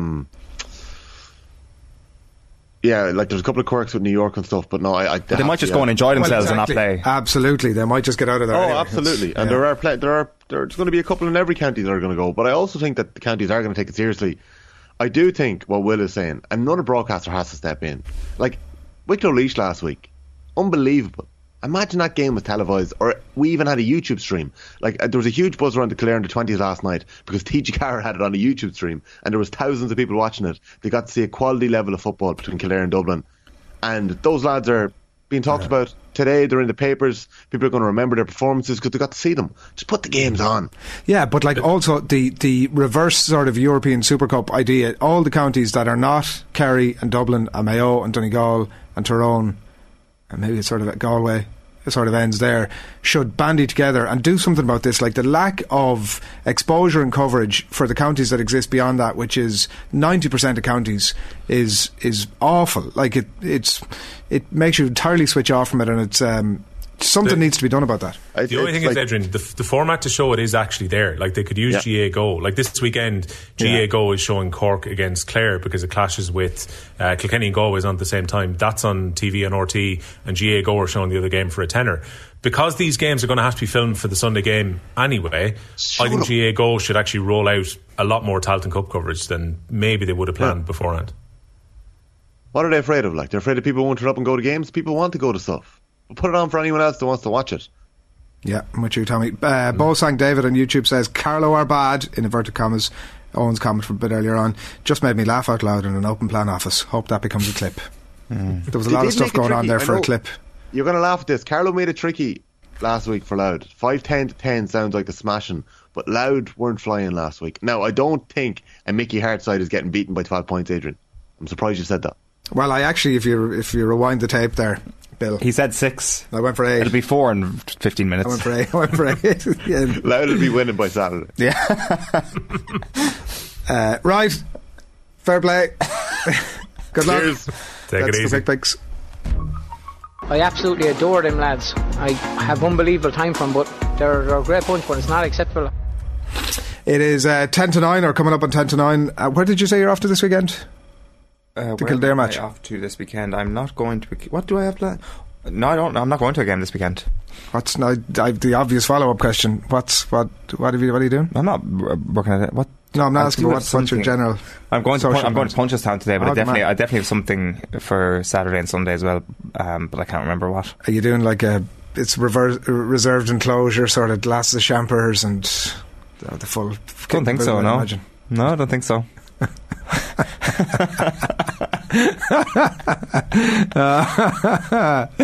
We've all known that's not true. Is that? I do. Yeah, I do. Oh, brilliant. Don't you? I'm not sure. Yeah, no, you do. Ah, fantastic. 10 to 9. Up next, we're going to have an OTBM debut for the former England international Matt Jarvis. First, Anthony Moyles joined Conleth Gilligan with Nathan last night. They spoke about how Derry, they're predicting how Derry could beat Tyrone this weekend. Pretty wouldn't be at all surprised at the end of this. There's a lot of criticism coming in for Ulster football and the style of play, but that's probably exactly what Derry need from this game. Yeah, I would have probably agreed with you wholeheartedly, Nathan, a number of years ago, because, I think Derry were in a position whereby they would have had to do that absolutely. As, if you're a management team, you say, listen, this is where we're going with this first and foremost, and that's just it. And if it doesn't work, we're going to jump down and we're going to do it again and again. But Derry are a different animal these days. Derry have got firepower. Conleth isn't going to big them up because, he can't, so I can. They have the ability to score and they have the ability to get at you. So I completely agree that it would be foolhardy of Gallagher to say, well, listen, we're just going to go at it here and we're going to see how we get on. He has to have a plan. The plan will be to take out certain players of that Tyrone team who are, their main focus and their ability to kick balls over the bar and to get scores is prevalent with them. Tyrone, they do have a spread of scores, but certainly, as you can see throughout the league, as the form started to turn for them, there was one or two or three players, including Myler, who we just spoken about, Hart especially, when he started to drift up to that centre-forward position. If you remember against, I think it was Kerry, and even Dublin, his ability to break lines, his ability to get on the end of things, his ability to set scores up. McShane hasn't been shooting the lights out. I think he's probably had a bit of a frustrating campaign for himself. And, they've had to rely on the likes of Donnelly coming in to try to change things, Richie that is, and even Matty to a certain degree. But I'd say Tyrone are scratching their head. I think they would absolutely be happy with how the league finished, but there was a spell during that league where you were kind of saying, geez, they're a little bit rudderless here, and they were also doing things at the back, which I haven't seen them do in a long time, which is allowing that central column to be open. And they're kind of robbing Peter to pay Paul a little bit with Hart moving out of certain areas. But Derry, I think, have the ability, Nathan, to kick scores. And I think they massively have the ability to counter-attack. They've great pace coming, they've powerful midfield, they've got class up front that can kick scores, find goals. So I think they will frustrate. I think they'll keep it tight. I think they will go man-on-man on certain players. But I think they will look to counter-attack and then kind of reset and go again. You can check out that full conversation, Anthony Moyles and Conleth Gilligan, with Nathan last night. It is 8 minutes to 9 on this Friday morning. A very good morning to you, wherever it is you're at. Keep the comments coming in. They're flooding in this morning about all the various topics that we've been on. And stay tuned as well, because coming your way between now and 10 o'clock, we're going to have a live crappy quiz where myself and Mick and Nathan go head to head. And we shall see how all that pans out. But right now, delighted to say we're joined on the line by former Premier League player with Wolves, Norwich and West Ham, and England international Matt Jarvis. Good morning to you. Good morning. Thanks many for taking the call. Great to have you on. A debut. It certainly is, yeah. Thank you for having me on. You retired about a year, is that right? What have you been up to? That's right, yeah. Retired actually on my birthday, so not long. But yeah, been enjoying doing the other side of it, really. Staying in football, be it doing the punditry, the media side of things, which I really enjoy. Yeah, if I can't play, there's nothing better than talking about football. Or coaching it. Have you any interest in that area, or...? I've got badges, but at the moment I really enjoy doing this side of things rather than being on the pitch. I think it might just be a bit too fresh. Yeah, I'll be thinking, I should have just carried on and played. But I'm really enjoying this side. Hard for a Manchester United fan at the minute. Yeah, well, obviously growing up in Surrey, down south in England, being a Man United fan growing up was always good fun. But at the minute, wow, it's just... It's really difficult. I think Roy Keane sort of said it. It's not. He's not angry anymore. He's just sad because of the way that the club's changed, the philosophy, the mentality, everything about it. You go and watch them, and it's just nothing like the same of what it was before. The excitement, everything that surrounds it, is not there anymore. So really difficult period. I think this summer is going to be. you know, incredible for the way that they're going to have to get rid of players, bring in players, and the type of players that they're going to have to bring in. It's going to be very interesting to watch. Matt, could I ask, from your own experience, was there a different mood to going to Old Trafford when you went there with Wolves, when Alex Ferguson was managing them, to, say, the Moyes era when you were playing for West Ham United? Did you feel that it was an easier place to go almost immediately after Ferguson stepped away? That's such a difficult one. I think, you know, at the same time, I think because of the results when, you know, Moyes was in charge, they weren't quite there. You sort of, that fortress of Old Trafford, it wasn't quite the same. You know, you're still going to an incredible stadium, and you can feel the atmosphere. But I think you're probably right in saying that it just doesn't feel like, you know, you always felt like, even if you were drawing in the 89th minute, you always felt like they were going to have a chance, you know, with Fergie time. But at the minute, it's just not the same place. And I think it's the belief of the players as well as the fans and the coaching staff. I think that whole side of things has got to have a mental change. Because that's probably something that we don't fully understand, but it does seem that's a real psychological thing. The reputation of a team, the idea that this team has a reputation of winning games late on, and the more this decade has gone by where Manchester United simply haven't been able to get those results, the easier it is, I suspect, for teams to go there and hang on to results. Yeah, I think definitely you used to go there thinking we'd be absolutely delighted if we came away with a draw, but now teams are going there thinking we can get 3 points here, and it's hard to imagine, really. But as you said, mentally, you're focused on going to Old Trafford thinking we can get a result here. These are not the same. You know, you can use that. You know, even if they were 1-0 up, you feel like you can get back in the game. Whereas before, you went 1-0 down at Old Trafford, you're thinking that's it. This could be 2, 3, 4. But at the moment, you're thinking, right, if we get ourselves in front, we could actually go and win this game quite comfortably. That's the difference. That's the mentality of the teams going there, but also the mentality of the home players. It's also been there's been so many false dawns, Matt, over the last while, and even somewhat recently, like the Solskjaer departure, and then Carrick comes in, and obviously the appointment of Rangnick, and even on the players' front with Sancho coming in, Van de Beek coming in, there was huge excitement about it. A lot of stuff, Ronaldo obviously coming in, that has a lot of stuff that's kind of fallen flat in a way that I think fans expected to be the key that unlocked this entire thing. That's the mindset now, isn't it, about Ten Hag, that this is the key now? Do you feel as if this is the latest false dawn, or is this now the opportunity to fix the club? This has to be the opportunity to fix the club. I think there's no doubt about it. Yeah, this season's been a nightmare. It really has. You know, with everything that's gone on.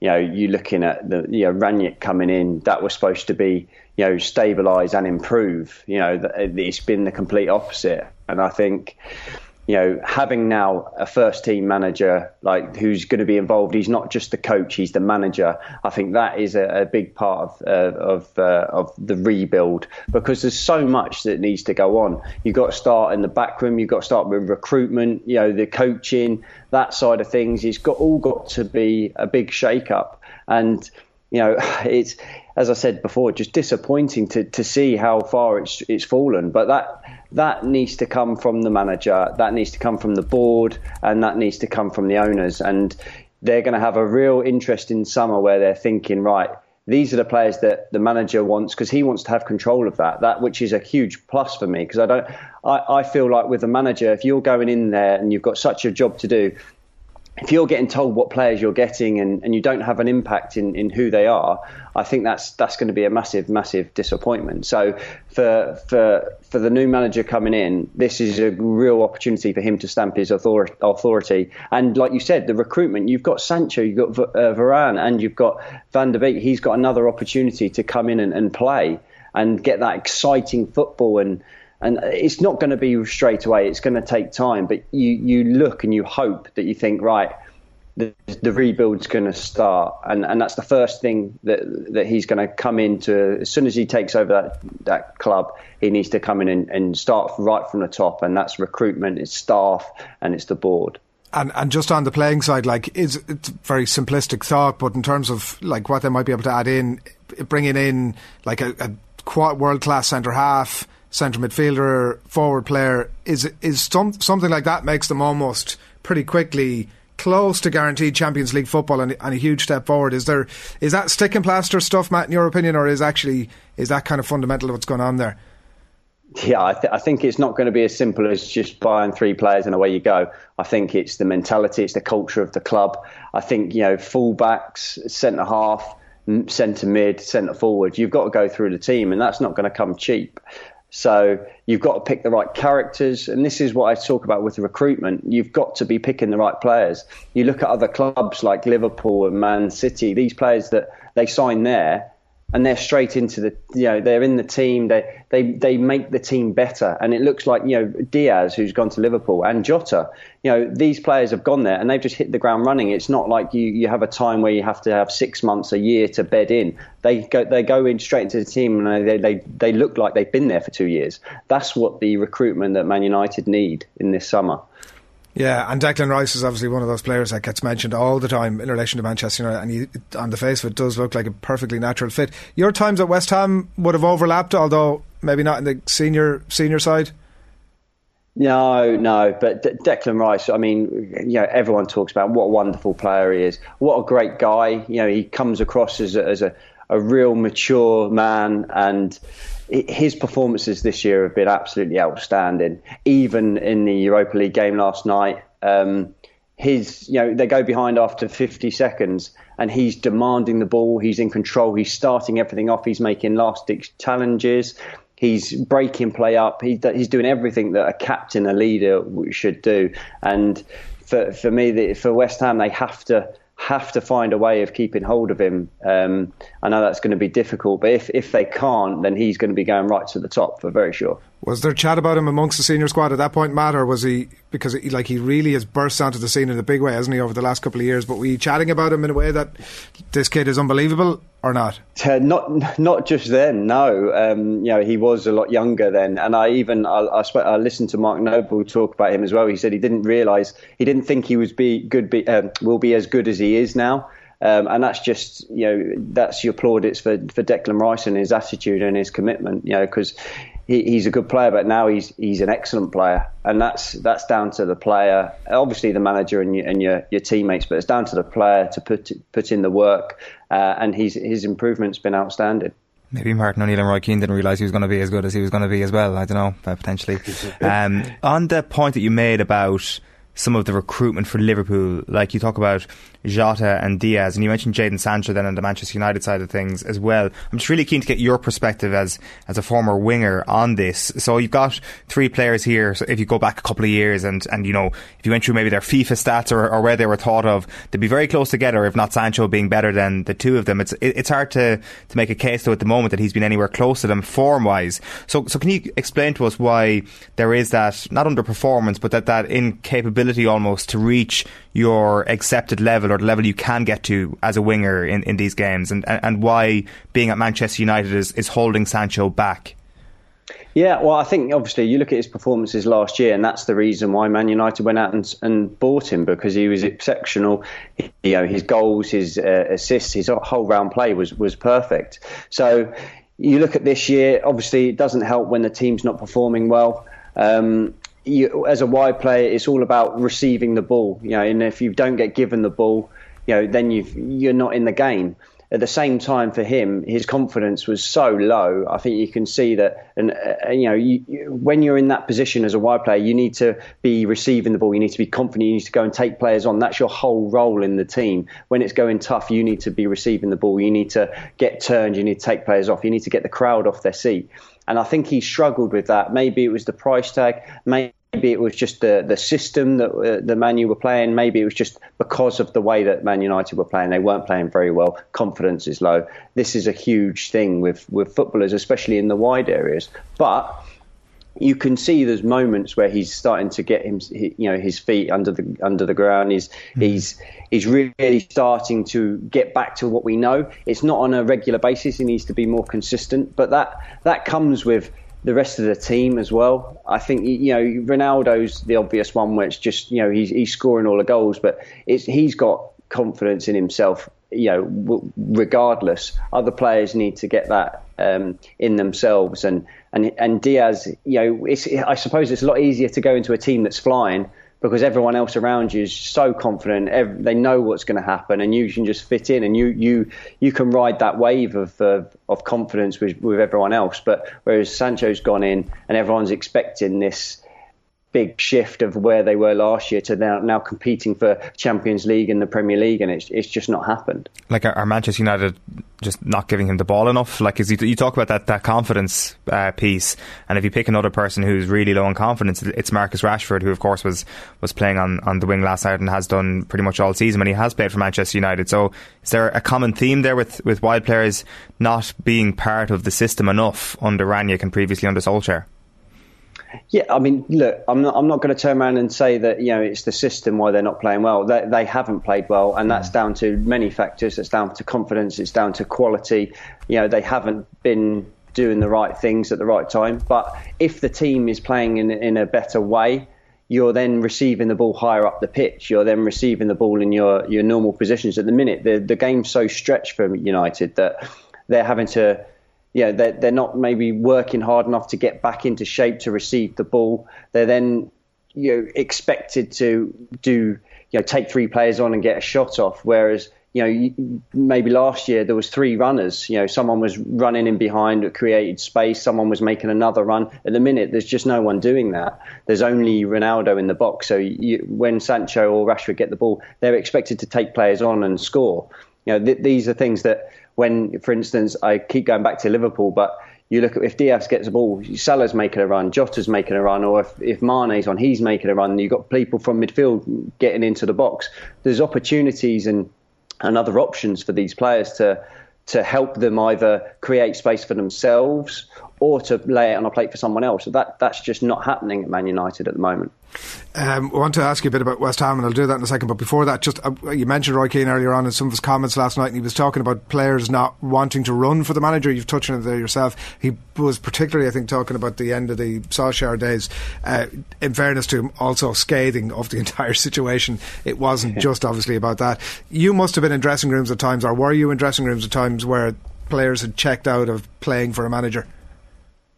I think I've been in teams where, you know, it's not going well, and then the manager has lost his job. But I wouldn't say I've been in teams that the amount of players that have checked out is incredible. And like Roy Keane made a point about why are they putting Juan Mata on, you know, when they could have put a young player on to show. And to a degree, I actually agree with him, because this is the perfect opportunity to show what you can do as a young player when you get this opportunity, because their seasons, you know, it's going the road to nowhere at the moment, and this is a great opportunity for these young players to come in and play.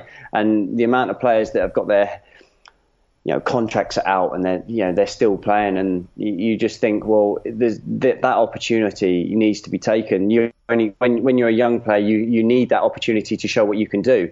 And when players are checking out, as you mentioned, you know, that. It doesn't look great on everyone. And, you know, I have been in change rooms where some players are out of form, you know, but not necessarily as checked out as much as these Man United players have. Yeah, it does look that way, all right. West Ham, obviously, beaten 2-1 at home to Eintracht, first leg of the Europa League semi-final last night.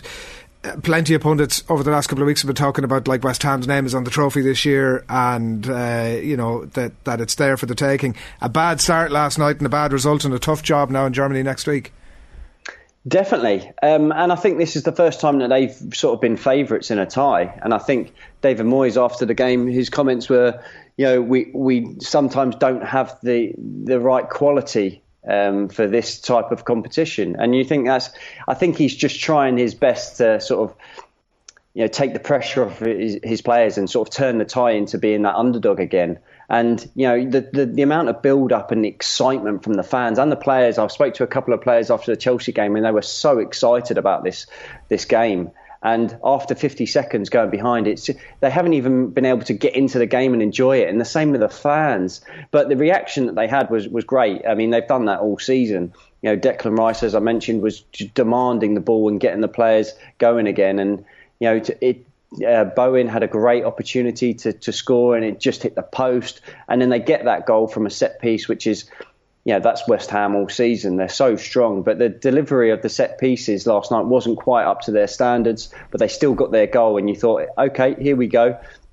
This is West Ham. You know, they really were pressing, but Frankfurt showed their quality. They every time they looked to break, they really were threatening. And obviously the second goal was a great bit of play, little 1-2s and goes. And West Ham found it really difficult to break them down. But apart from a Jared Bowen unbelievable bicycle kick that nearly went over the line, for me, Ben Rama, he was the spark that West Ham needed, and they just didn't quite give him the ball as much as they could. But he was exciting when he come on, and you're hoping that from a West Ham point of view that he's going to start, and Bowen and Antonio are they're the three men that you hope that are going to be able to turn this around.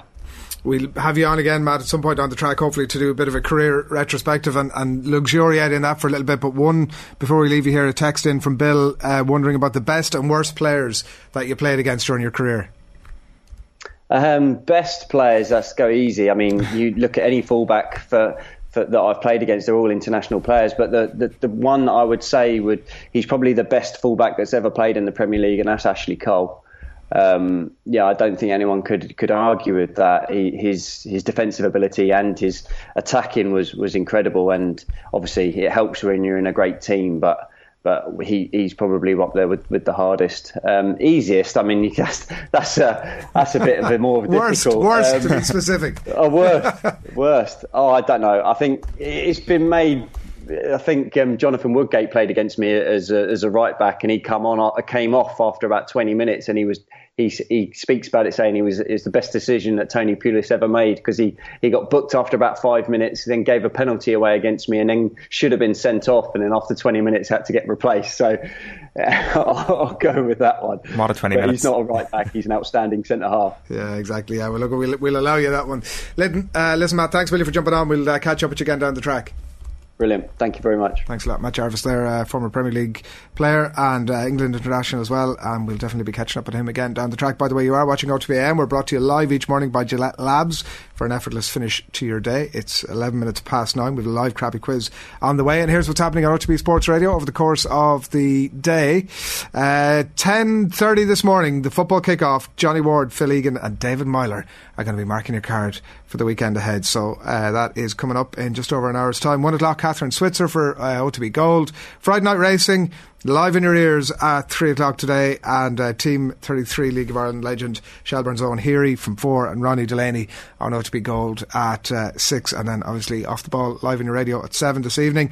By the way, you can just ask your smart speaker to play OTB Sports Radio. You can of course listen to OTB AM as a radio show if you so wish, if you're on your commute, live every single morning at the OTB Sports Radio stream, or indeed on the OTB Sports app. Chris Waddle. Oh, you're kidding me. September. Kyle Lafferty. Are you joking me? Is that right? I know, it's not right. Anybody else? Leash. Like, that is one of the most stupid questions. Darius Vassell? Seriously, you all need to just stay quiet. This is getting really annoying doing this quiz. What is going on here?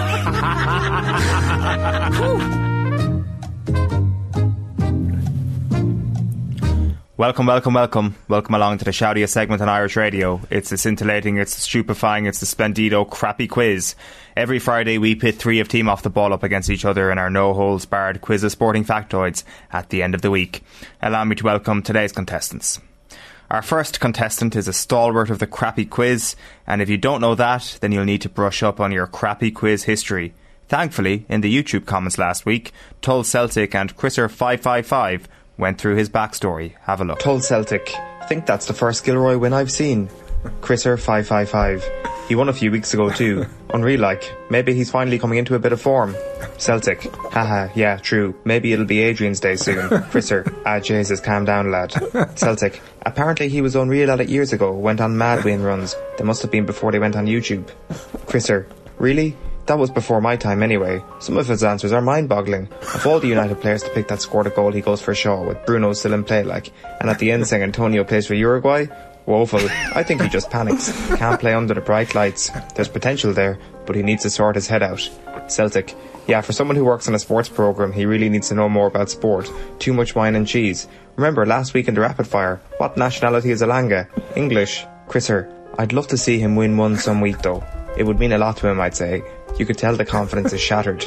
Celtic, yeah, definitely. I do like him. He's actually very funny. The quiz defo needs him. Chrisser, yeah. He grows on you after a while, all right? Jesus Christ. Adrian, who's your daddy, Barry? Oh, my God, what was that? Was that a compliment there at the end? I'm not sure. And, like, look, it's all absolutely right. My confidence is on the floor. It's been on the floor for about 3 years now. That's really sad. Yeah.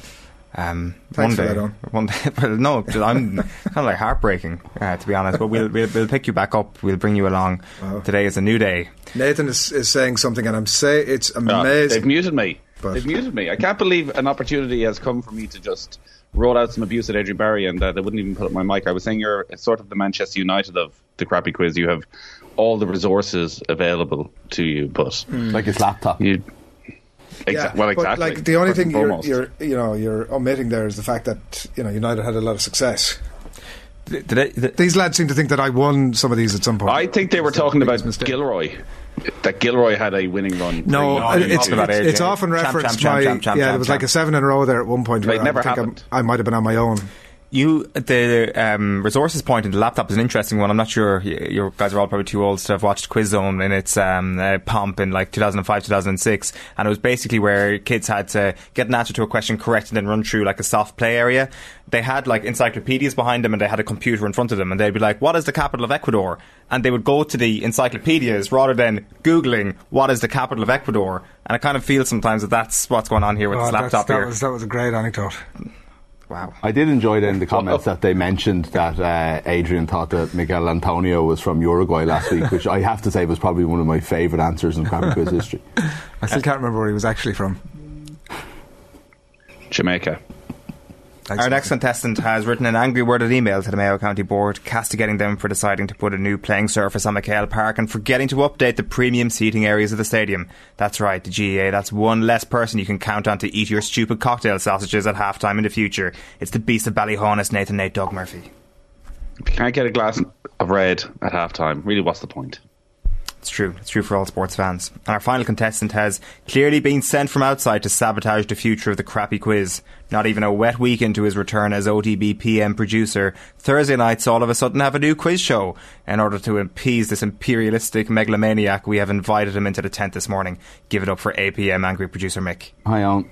There's no quiz last night and there was no quiz last Thursday, the previous Thursday either, so I think it's been met with the too much enthusiasm actually for a OTB quiz, so we have to cut it. We have to keep the levels crappy around here. Thank you very much. When are we officially changing it to middle-aged, mild-mannered Mick? Well, actually, do you know what? I was criticised for being too low energy on my return to the quiz a couple of weeks ago, and I have to say, it's by like, who? It doesn't matter who. That's the question we all want answered. It doesn't matter, but I was like, I'm not a puppet here to dance on a string and entertain you plebs. I'm here to win quizzes, and that's exactly what I did on my return. Yeah, he just counting medals and showing off his rings at the end of the week. At the end of the, I don't know when, but did you win last time? I did. Yeah, okay. Yeah. 1 out of 1 since my return. Good to have you back. As ever, the format is a classic crappy quiz with a series of questions and a range of themes, and it's onto the slip and slide of trivia, which is the rapid fire round. You can podcast the crappy quiz on otbsports.com or on the OTB Sports app. And if you're watching on YouTube, make sure to click the thumbs up, even if we contribute nothing but misery to your day. And you can send questions via postcard to Crappy Quiz Quizmaster, Off the Ball Towers, Marconi House, Diggs Lane, Dublin 2. And apparently we also accept Twitter DMs for crappy quiz questions, because a big shout out to Kieran Burke, who got in touch via our DMs this week with a heap of questions, including... I'm with Nathan here. This does not strike me as a smart way to enter questions. No! Adrian Barry has been on them DMs. Who is not on the DMs? Sliding into our own DMs. Is it the crappy quiz account or the off the ball account?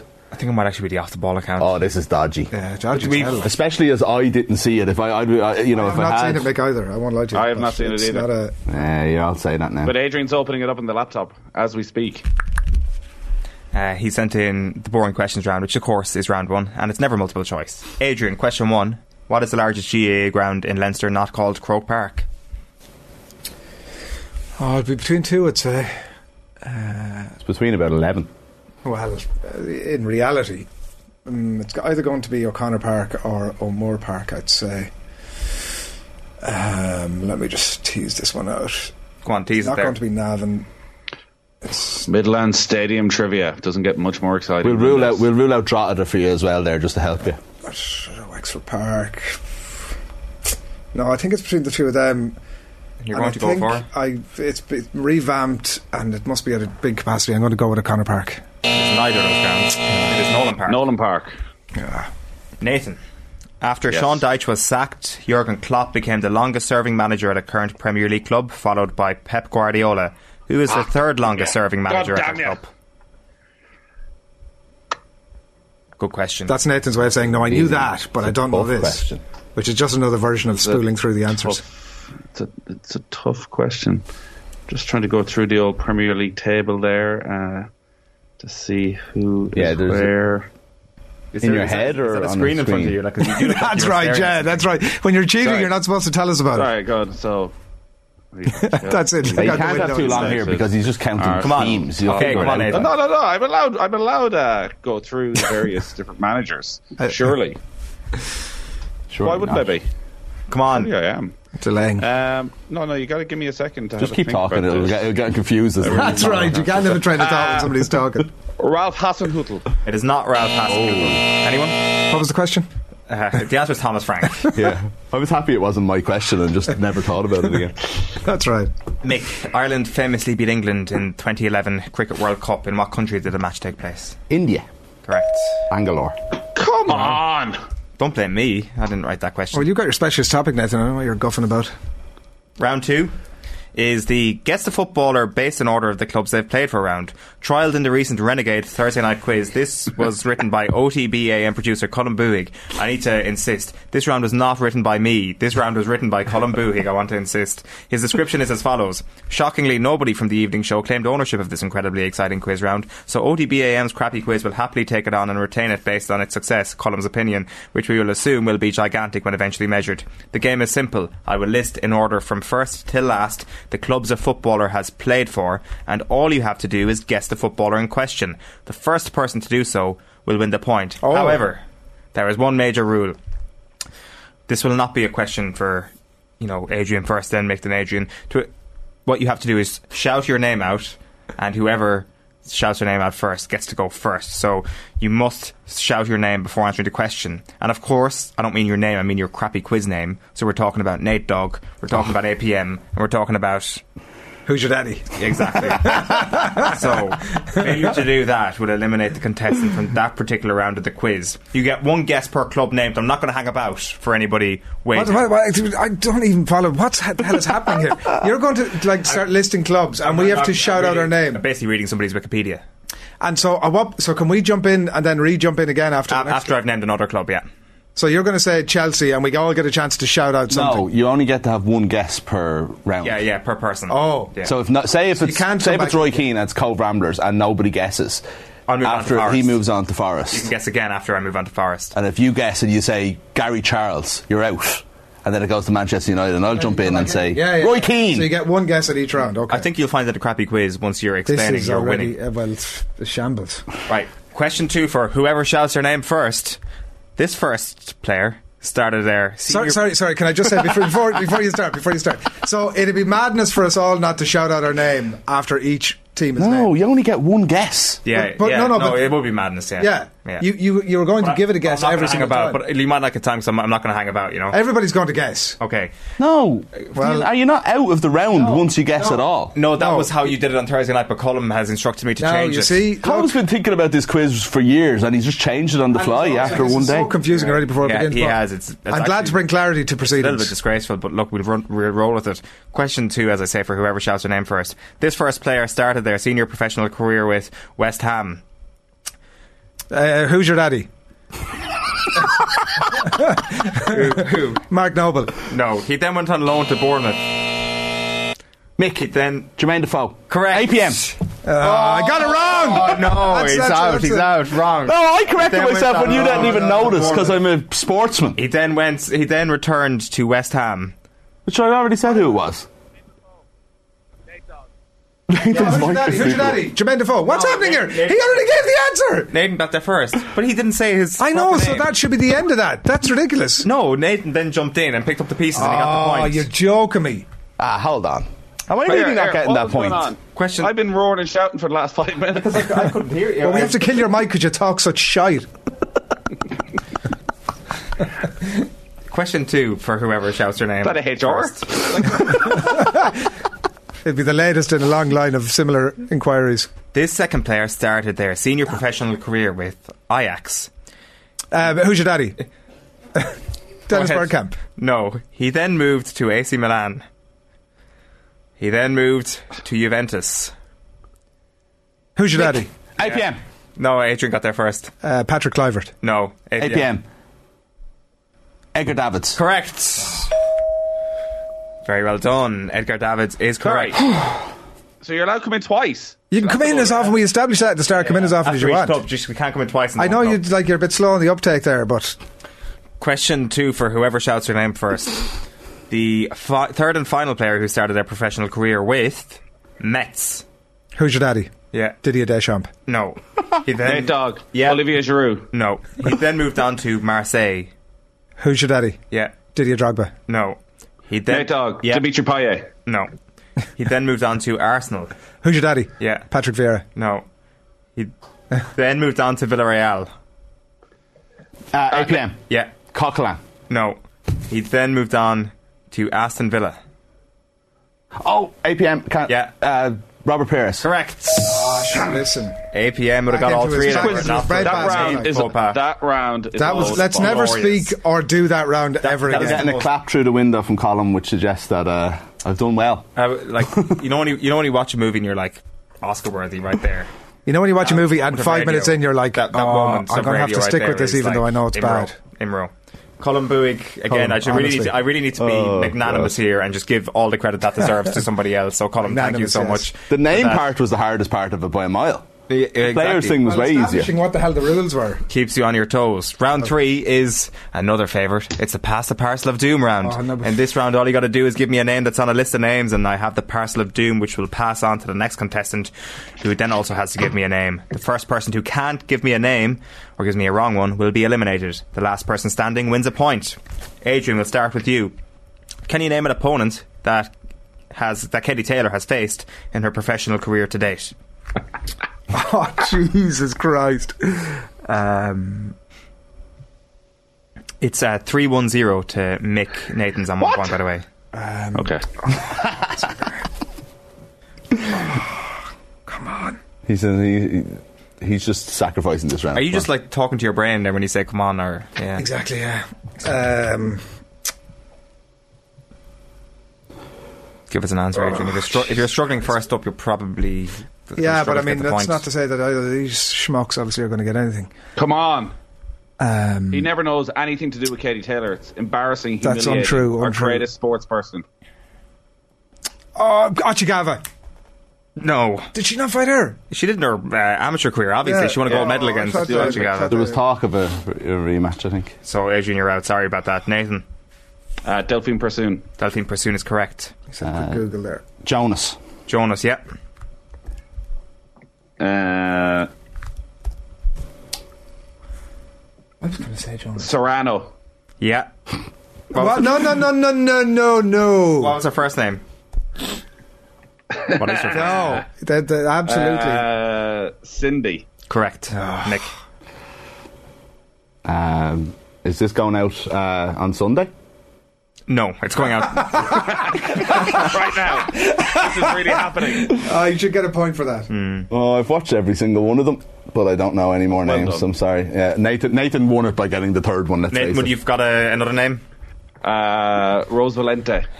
Valente, yeah, probably would have accepted that. That's the only one. After that, it was Victoria Bustos, Jasmine Clarkson, Kimberly Connor, Monica Gentili, Miriam Gutierrez, Jennifer Han, Milena Kaleva, Christina Linardatu, Nina Manka, Jessica McCaskill, Vivian Obenau, Anahi Esther Sanchez, Firuza Sharapova, Karina Smallenberg, Rose Valente, as you say, and Eva Wallstrom were the other fighters. So it is Mick 3, Nathan 2, Adrian nil. Nathan, you can kick us off on this one, and credit once again to our DMs for this question and the next couple of questions. Kieran Burke, can you name a runner-up in a Champions League final from 1991 onwards? 1993 onwards, surely, no? If it's Champions League. Okay, we'll go with European Cup / Champions League. So, yeah. Liverpool. Correct. Mick. Sampdoria. Correct. Milan. Milan is correct. Manchester United. Yeah. Ajax. Yeah. 96. Chelsea. Yeah, 2008 for Chelsea. Arsenal. Arsenal's correct. Leverkusen. Yes. 2002. Is it me? Madrid. It's me. Yeah, correct. Colin shouting in her ears here, not understanding the question, which is who lost the finals, not who won them, Colin. Sorry, Real Madrid is not correct. I meant Atletico. No, no, you're out. You're done. Oh, Christ. I could go all night here, Nathan. Yeah, so could I. Big claims, lads. 9:34 a.m. Dortmund. Dortmund is correct. 2013. Valencia. Valencia is correct. 2000-2001. Atletico Madrid. Correct. 14 and 16. Said that earlier. Bayern Munich. Bayern Munich is correct. 3 times. Monaco. Monaco is correct. Arsenal. It's already been said. Okay, well, that's okay. I listen to this every week, and when something's already been said, you let it go again. No, you don't. I listen to this show every single week. I think that's already been said. It's not already been said. I think that's a hard class rule. I think what we'll do here, Nathan, you've got to fulfil. Who said Arsenal? You got to fulfil. Nathan did. Nathan, give me one more, and then you get the point. What? We just got. Oh, I'm with you, Nathan. I think there should be a hard and fast rule here. No, it's either a rule or it's not. Then we're changing the entire rule to the quiz. Go on. I'm not fighting. This is like typical carry stuff. Mick has stood down. Chelsea. Mick is on the carry thing. Chelsea's been said as well. The ones you were missing were Barcelona, Juventus, Manchester City, Marseille, PSG. Juventus? Did I not? I had Tottenham and PSG. I thought I'd already said Juventus. I shit you not. Oh, that's very unfortunate. Mick, question 3 for you. Can you name a runner-up of the European Cup / Champions Cup since its inception? So does this also include 91 to... Oh, sorry, this is rugby. Sorry, okay, right. Leicester. Yeah, Leicester is correct. 3 times they've been beaten in the final. Adrian. Munster. Munster is correct. Leinster. Leinster is correct. Oh, my voice broke. Northampton. Correct. Me? Yeah. Ulster. Ulster is correct. Racing. Yeah. Claremont. Correct. La Rochelle. La Rochelle. God, some pace here, lads, yeah.